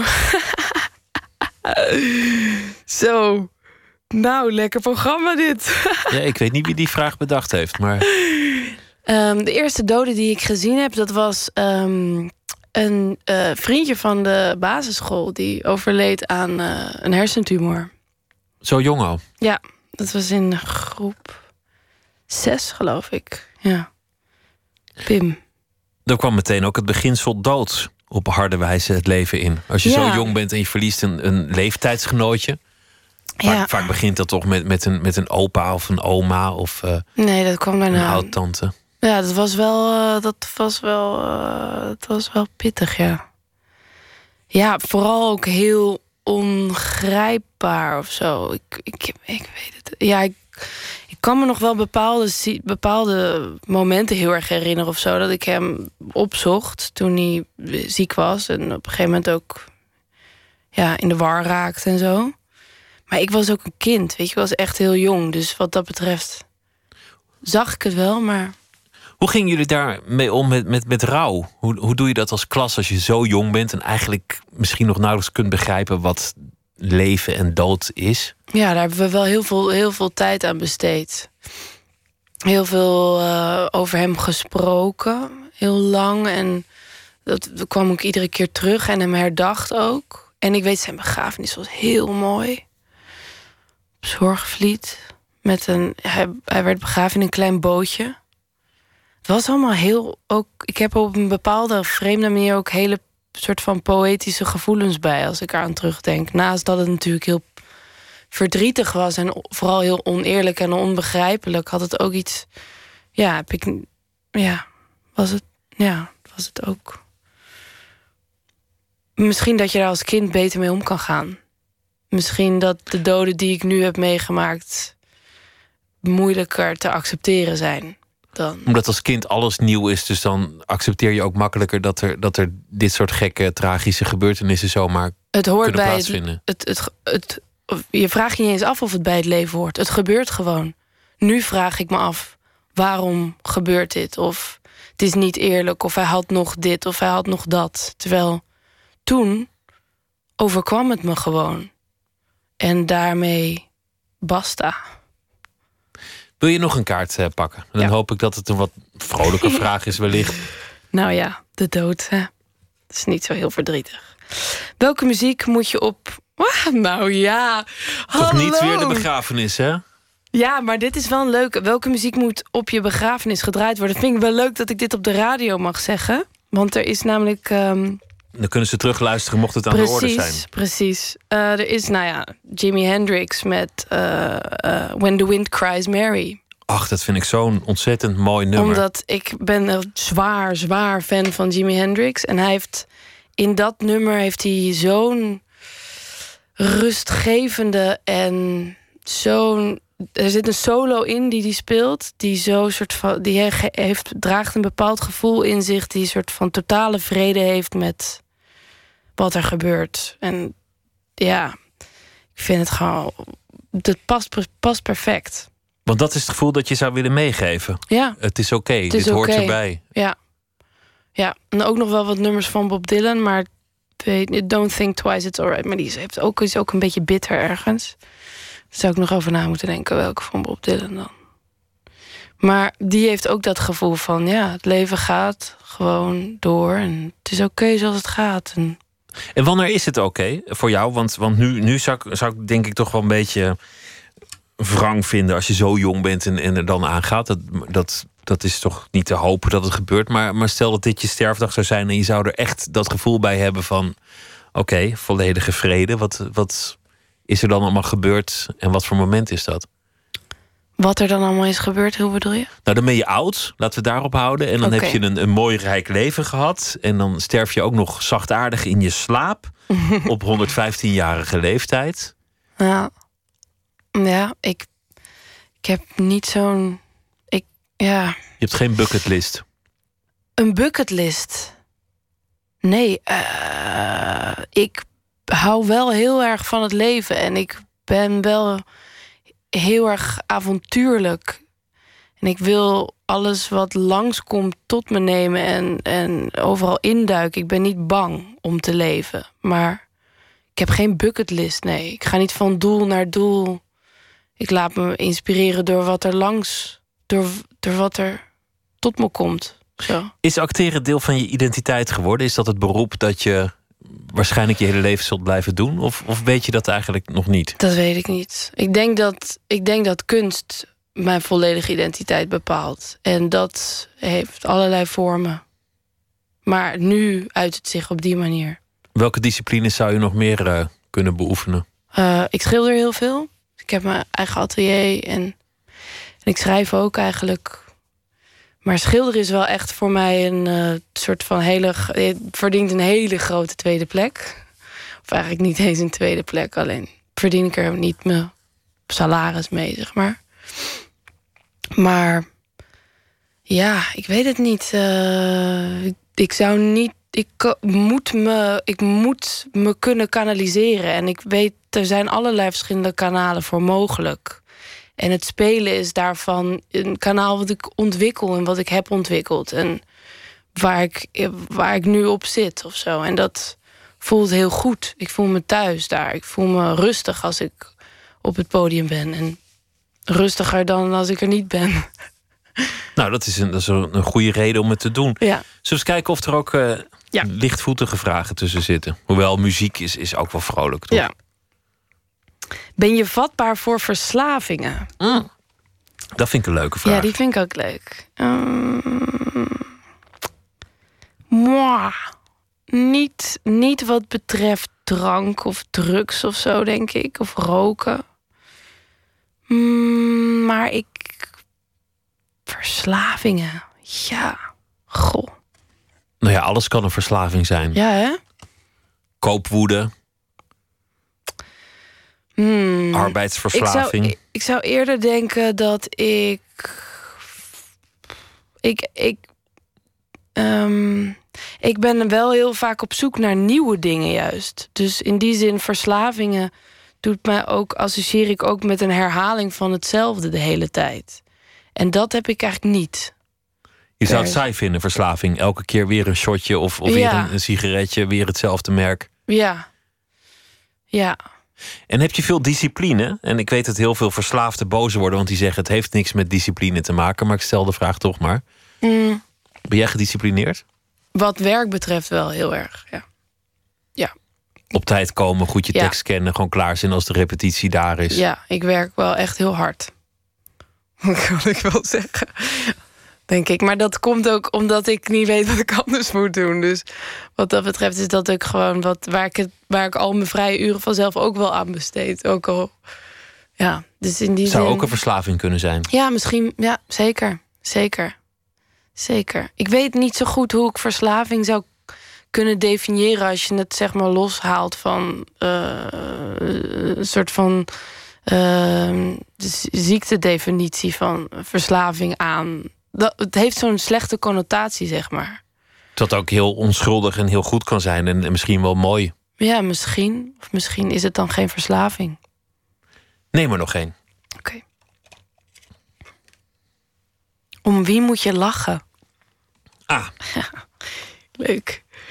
Nou, mijn beste vriend, Mark de Leeuw, die is. eh, ehm, eh, die maakt eh, animaties. En we gaan nu samen ook een korte een NTR-kort maken.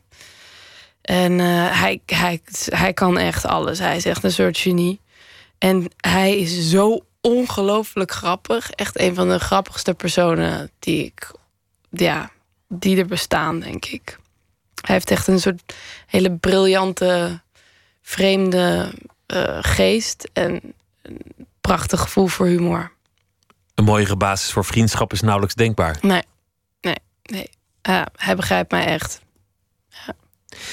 Dankjewel dat je langs wilde komen. En ik noem nog even Little Foxes bij het Nationaal Toneel. En Catch vanaf eh, 4 maart te zien op NPO 3. Sally Harmsen, dankjewel. Ja, jij bedankt.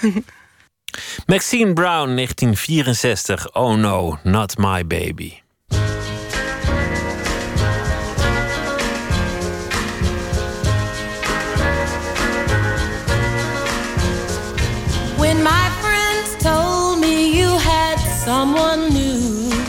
I didn't believe a single word was true. I showed them all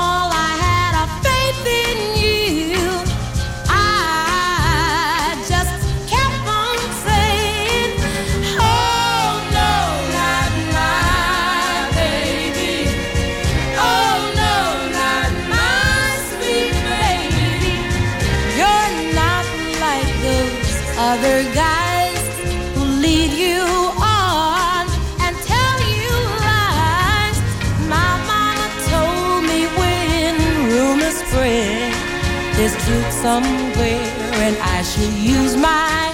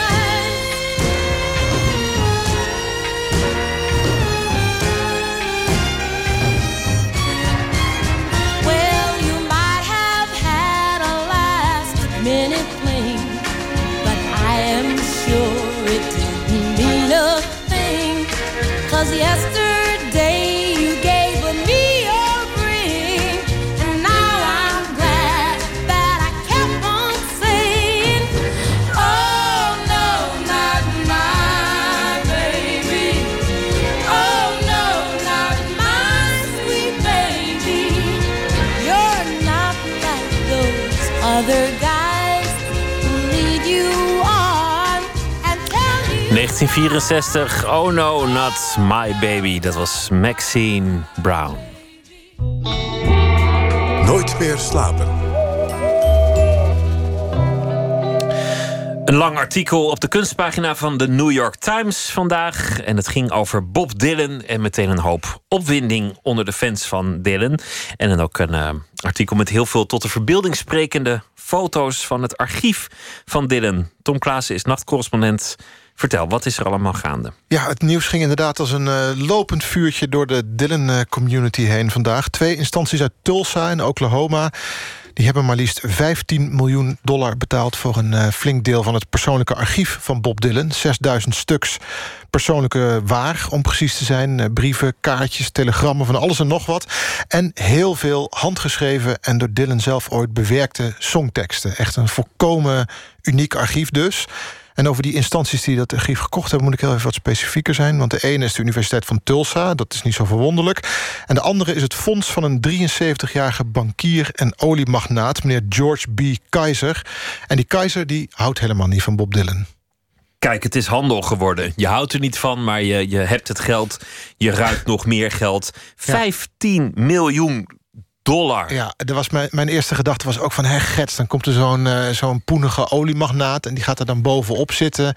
en daar nog meer eh, geld van maken. Maar dat lijkt toch niet helemaal zo te zijn. Eh, het is gekocht in samenwerking met de universiteit... dus dat is al wat verantwoorder. En het is ook Keizers bedoeling om dat archief... vooral beschikbaar te maken voor bestudering... door wetenschappers en Dylan-ofielen, zal ik het maar even noemen. Keizer die zegt zelf meer van Joan Baez te houden... maar erkent Dylans plaats en belang in de Amerikaanse popmuziekgeschiedenis... überhaupt in de Amerikaanse geschiedenis. En het kan natuurlijk altijd zo zijn dat hij er allerlei andere bijbedoelingen bij heeft. Maar op het eerste gezicht lijkt het een echte uh, mecenas-actie te zijn. Een, uh, een weldoende actie. Dylan is niet vies van geld, dat hoeft hij ook niet te zijn. Maar wat is de reden dat hij nu, los van dit aanlokkelijke bedrag. Je zou zeggen, hij heeft geld zat. Ja. Wat is de reden dat hij alles verkoopt? Ja, de man wordt oud. Hij is inmiddels 74. En het lijkt erop dat hij een beetje aan het opruimen is geslagen. De bezem erdoor. Eerst was het natuurlijk eh, Chronicles. Zijn eh, eerste deel van zijn autobiografie in 2004, als ik het goed heb. En toen kwam No Direction Home, de bio-docu die hij met eh, Martin Scorsese maakte. En toen deze speech uit 2015. I'm proud to be here tonight for Music Cares. I'm honored to have all these artists singing my songs. There's nothing like that. The great artists. You couldn't pay them to song honor you like that. I'm glad for my songs to be honored like this. But you know, they didn't get here by themselves. It's been a long road and it's taken a lot of doing. These songs of mine, they're like mystery plays, the kind that Shakespeare saw when he was growing up. And I think you can trace what I do back that far. They were on the fringes then, and I think they're on the fringes now. Knock, knock, knocking on heaven's door. Ja, dit was een heel klein stukje uit een speech die Dylan eh, gaf... en die maar liefst 35 minuten in totaal duurde... tijdens het jaarlijkse liefdadigheidsgala van de Grammys. Music Care. En eh, hij speechte überhaupt eh, eigenlijk nooit. En nu scheerde hij over zijn volledige carrière heen. Alsof hij het een beetje wilde samenvatten voor een keer.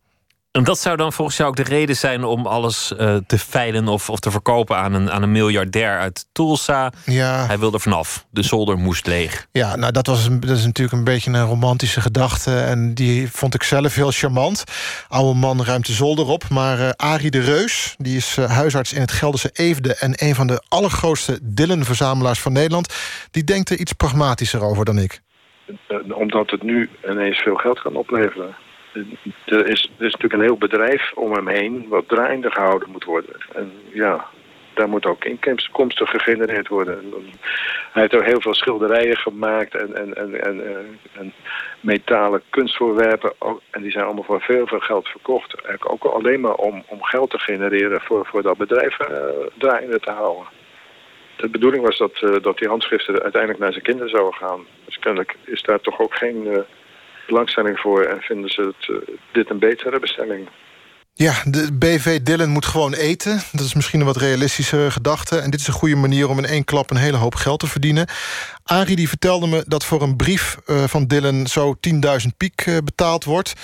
En ik las ook eh, dat twee jaar geleden 2 miljoen betaald werd... voor een eh, handgeschreven versie van Like a Rolling Stone... en een miljoen voor een gitaar uit 1965. Dus Arie vond 15 miljoen een koopje. Net als eh, uitgever en Dylan-fan Wouter van Oorschot. Die komt straks nog aan het woord. Ehm, maar goed, ja, een koopje dus. Nou, laten we het niet alleen maar hebben over het geld. Want geld moet verdiend worden en geld is de basis van ons systeem. Laten we het over leukere dingen hebben, namelijk die prachtige collectie. Want daar zitten wel pareltjes tussen. Absoluut, ja. En een van de aller, aller, allerbelangrijkste dingen die erin zit... dat zijn twee kleine rode opschrijfboekjes... waar Dylan in een heel klein priegelhandschrift teksten uitwerkte... voor zijn fantastische, beroemde plaat Blood on the Tracks uit 1975. De liefdesverdrietplaat. Precies. Heartbreaking, fantastisch. Een van die opschrijfboekjes werd ooit gestolen uit een hotelkamer... en bevindt zich in een collectie in New York... En eh dat wordt als een heiligdom door fans vereerd, dat boekje. En in deze collectie zitten ineens nog twee van die boekjes. Dat boekje eh, met teksten voor eh, Blood on the Tracks. Maar er nu dus weer twee nieuwe van bij zijn gekomen. Ja, dat Bilderwet Notebook was altijd een, een heel ge- gewild onderwerp. Nie- niemand die, eh, die heeft er eh, toegang toe. Het eh, ligt helemaal eh, afgeschermd. Ik heb daar wel eens een keer een fotocopie van gezien, maar kon daar weer geen kopie van krijgen. Ja, eigenlijk lachwekkend, hè? moet je nagaan. Een van de top Dylan-verzamelaars van Nederland... kan geen fotocopie van de fotocopie van dat boekje krijgen. Ja, dat is eigenlijk een soort afgoderij bijna. Dylan-verering grenst ook aan afgoderij. Dat, Ja. is een, een, een, een clan van zeer fanatieke bewonderaars... en altijd dat mysterie Dylan proberen te ontrafelen. Wie was hij nou? Wij zetten hem nu een beetje weg als een, als een soort zakenman. Anderen zeggen nee, het is juist iemand die weg wil van de mensen. Een heel, heel bescheiden man. Anderen zeggen weer het is een charlatan, het is een, een hippie... het is een, een evangelist, nou ja, noem maar op. Alles straalt af op de man. Ja. Absoluut enigma. En eh, het, het, het mooie is dat er is ook helemaal niks. Weet je wel. Je kunt op elke muziekveiling een kussensloop van Freddie Mercury kopen. Of eh, een boodschappenlijstje van Jimi Hendrix. Maar Dylan's persoonlijke spullen en persoonlijke leven zijn totaal afgeschermd. En er zijn veel mensen die inderdaad iets van hem willen bezitten. En dat is heel erg schaars. En ik sprak eh, uitgever en fan Wouter van Oorschot. Die vindt het flauwekul om die persoonlijke spullen te willen hebben. Eh, eh, alles wat die man eh, heeft willen duidelijk maken. Dat, wie dat niet begrepen heeft, die verzamelt reliquieën. Ja. Don't follow leaders. U kent hem wel. Als je zoiets zegt en in de gebiedende wijs, dan kan dat alleen maar betekenen dat je ook Dylan zelf niet moet volgen. Ja, maar dat, eh, dat zou je ook over Jezus Christus kunnen zeggen... dat hij nooit wilde dat het zo'n religie maar eh, uiteindelijk gaat het om wat jij net ook al zei, om dat enigma, om het bestuderen van het creatieve proces van Dylan, dat altijd onzichtbaar is gebleven en waar Dylan nooit uitspraken over gedaan heeft. En dat creatieve proces kun je nu als vlieg op de muur volgen door die collectie te bestuderen. En dat kon niet. En dat kan binnenkort waarschijnlijk wel. Want reken maar dat eh, George B. Kaiser een Dylan museumpje gaat openen in Tulsa, Oklahoma. Net als hij een paar jaar geleden gedaan heeft toen hij het privéarchief van Bob Dylan's jeugdheld Woody Guthrie opkocht. Dat is nu ook een, eh, een museum. Je noemde al de plaat Blood on the Tracks, een, een echtscheidingsplaat. Dylan die, die bevindt zich echt op, op een creatieve piek, maar persoonlijk zit hij in een diep, diep dal. Liedjes over, over eh, echtscheiding vanuit woede en soms ook heel melancholiek. Dan, dan zit er al berusting in. En, dit is zo'n heel, heel mooi liedje, vind ik hoor. If you see her, say hello. Tom Klaassen, dankjewel. Goeienacht.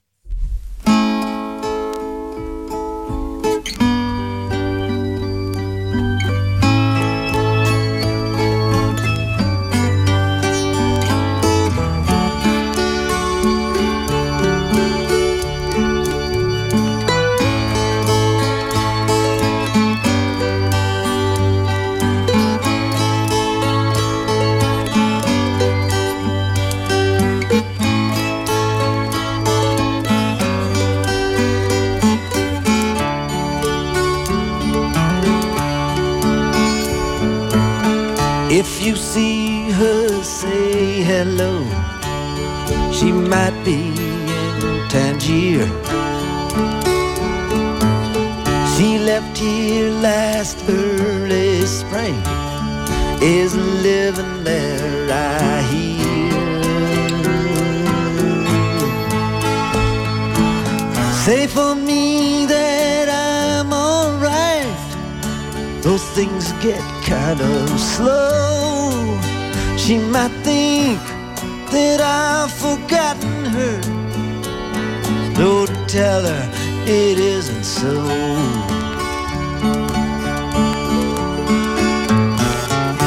We had a falling out like lovers often will.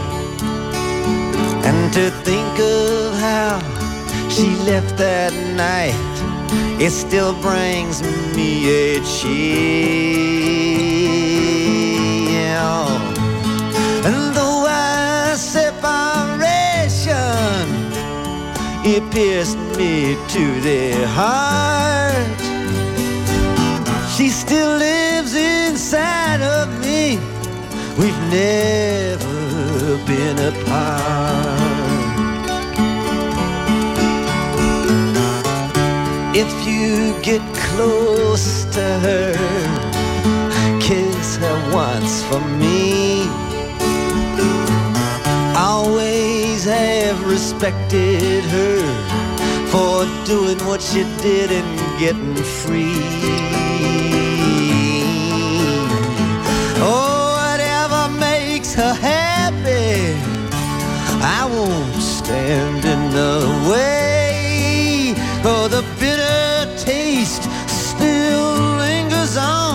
From the night I tried to make her stay.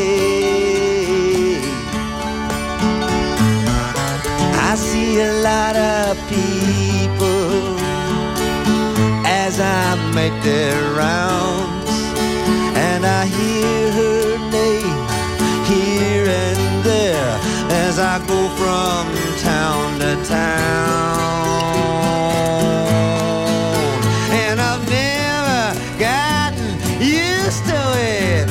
Just learn to turn it off.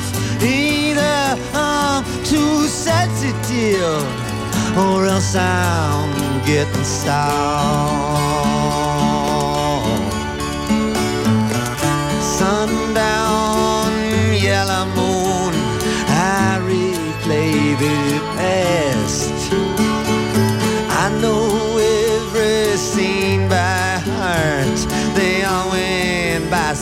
Fast. If she's passing back this way, I'm not that hard to find. Tell her she can look me up if she's got the time.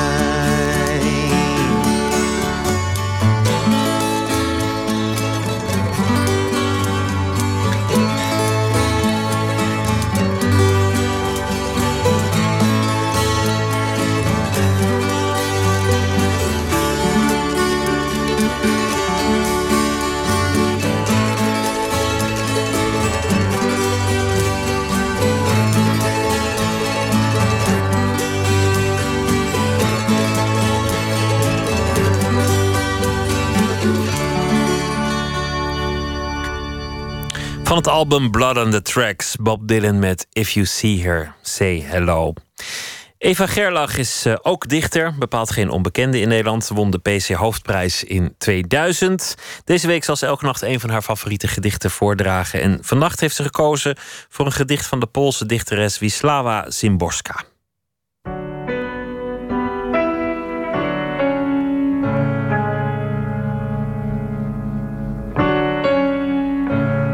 Gedicht De Vrouw van Lot door Wisława Szymborska, een Poolse dichteres die in 1996 de Nobelprijs kreeg. Zij is een meester in het door elkaar weven van het persoonlijke en het algemene, waarbij een mens nooit een algemeenheid wordt en de vraag naar wat belangrijk en wat onbelangrijk is onbeantwoord blijft. De vrouw van Lot. Naar men zegt keek ik om uit nieuwsgierigheid. Maar naast nieuwsgierigheid kon ik andere redenen hebben. Ik keek om uit verdriet over een zilveren schaal. Uit onoplettendheid toen ik het riempje van mijn sandaal vastbond. Om de rechtschapen nek van mijn echtgenoot Lot niet steeds voor me te zien. Door de plotselinge zekerheid dat als ik nu doodging, hij niet eens zou blijven staan. Omdat ook onderdanigen weerspannig kunnen zijn. Om de achtervolgers te kunnen horen getroffen door de stilte in de hoop dat God zich had bedacht. Onze beide dochters verdwenen al over de heuveltop. Opeens voelde ik de ouderdom in me, verwijdering. De vruchteloosheid van het zwerven, slaperigheid. Ik keek om toen ik mijn bundeltje op de grond legde. Ik keek te bang om nog een stap verder te doen. Op mijn pad waren slangen verschenen, spinnen, veldmuizen en gierkuikens. Niet meer het goede of kwade, maar alles wat leefde, kroop en sprong in gezamenlijke paniek vooruit. Ik keek om uit verlatenheid, van schaamte omdat ik stiekem vluchtte, omdat ik zin had om te schreeuwen terug te gaan. Of pas toen de wind opstak, mijn haar loswoei en mijn kleed optilde. Ik had het gevoel dat ik vanaf Sodoms muren te zien was en dat ze daarin een daverende lach uitbarstte, weer en weer. Ik keek om uit woede, om het te verlustigen in hun grootste ondergang. Ik keek om alle hierboven opgegeven redenen. Ik keek om buiten mijn wil. Het kwam door het rotsblok dat grommend onder me wentelde. Een spleet sneed me onverwacht de weg af. Op de drempel trippelde een hamster op zijn twee achterpootjes. En toen wierpen we beiden een blik terug. Nee, Nee, ik rende verder, sleepte me voort en vloog op tot het donker uit de hemel stortte en daarmee hete kiezel, dode vogels. Uit ademnood tolde ik vele malen rond. Wie het had kunnen zien, had gedacht dat ik danste. Niet uitgesloten dat ik mijn ogen open had. Mogelijk viel ik, met mijn gezicht de stad toegewend. De vrouw van Lot van eh Simborska, voorgedragen door Eva Gerlach. Dit was Nooit meer slapen voor vannacht. Morgen zit hier eh, Josse de Pauw, Vlaams regisseur en acteur. En eh, ik wens u nu een hele prettige nachtrust.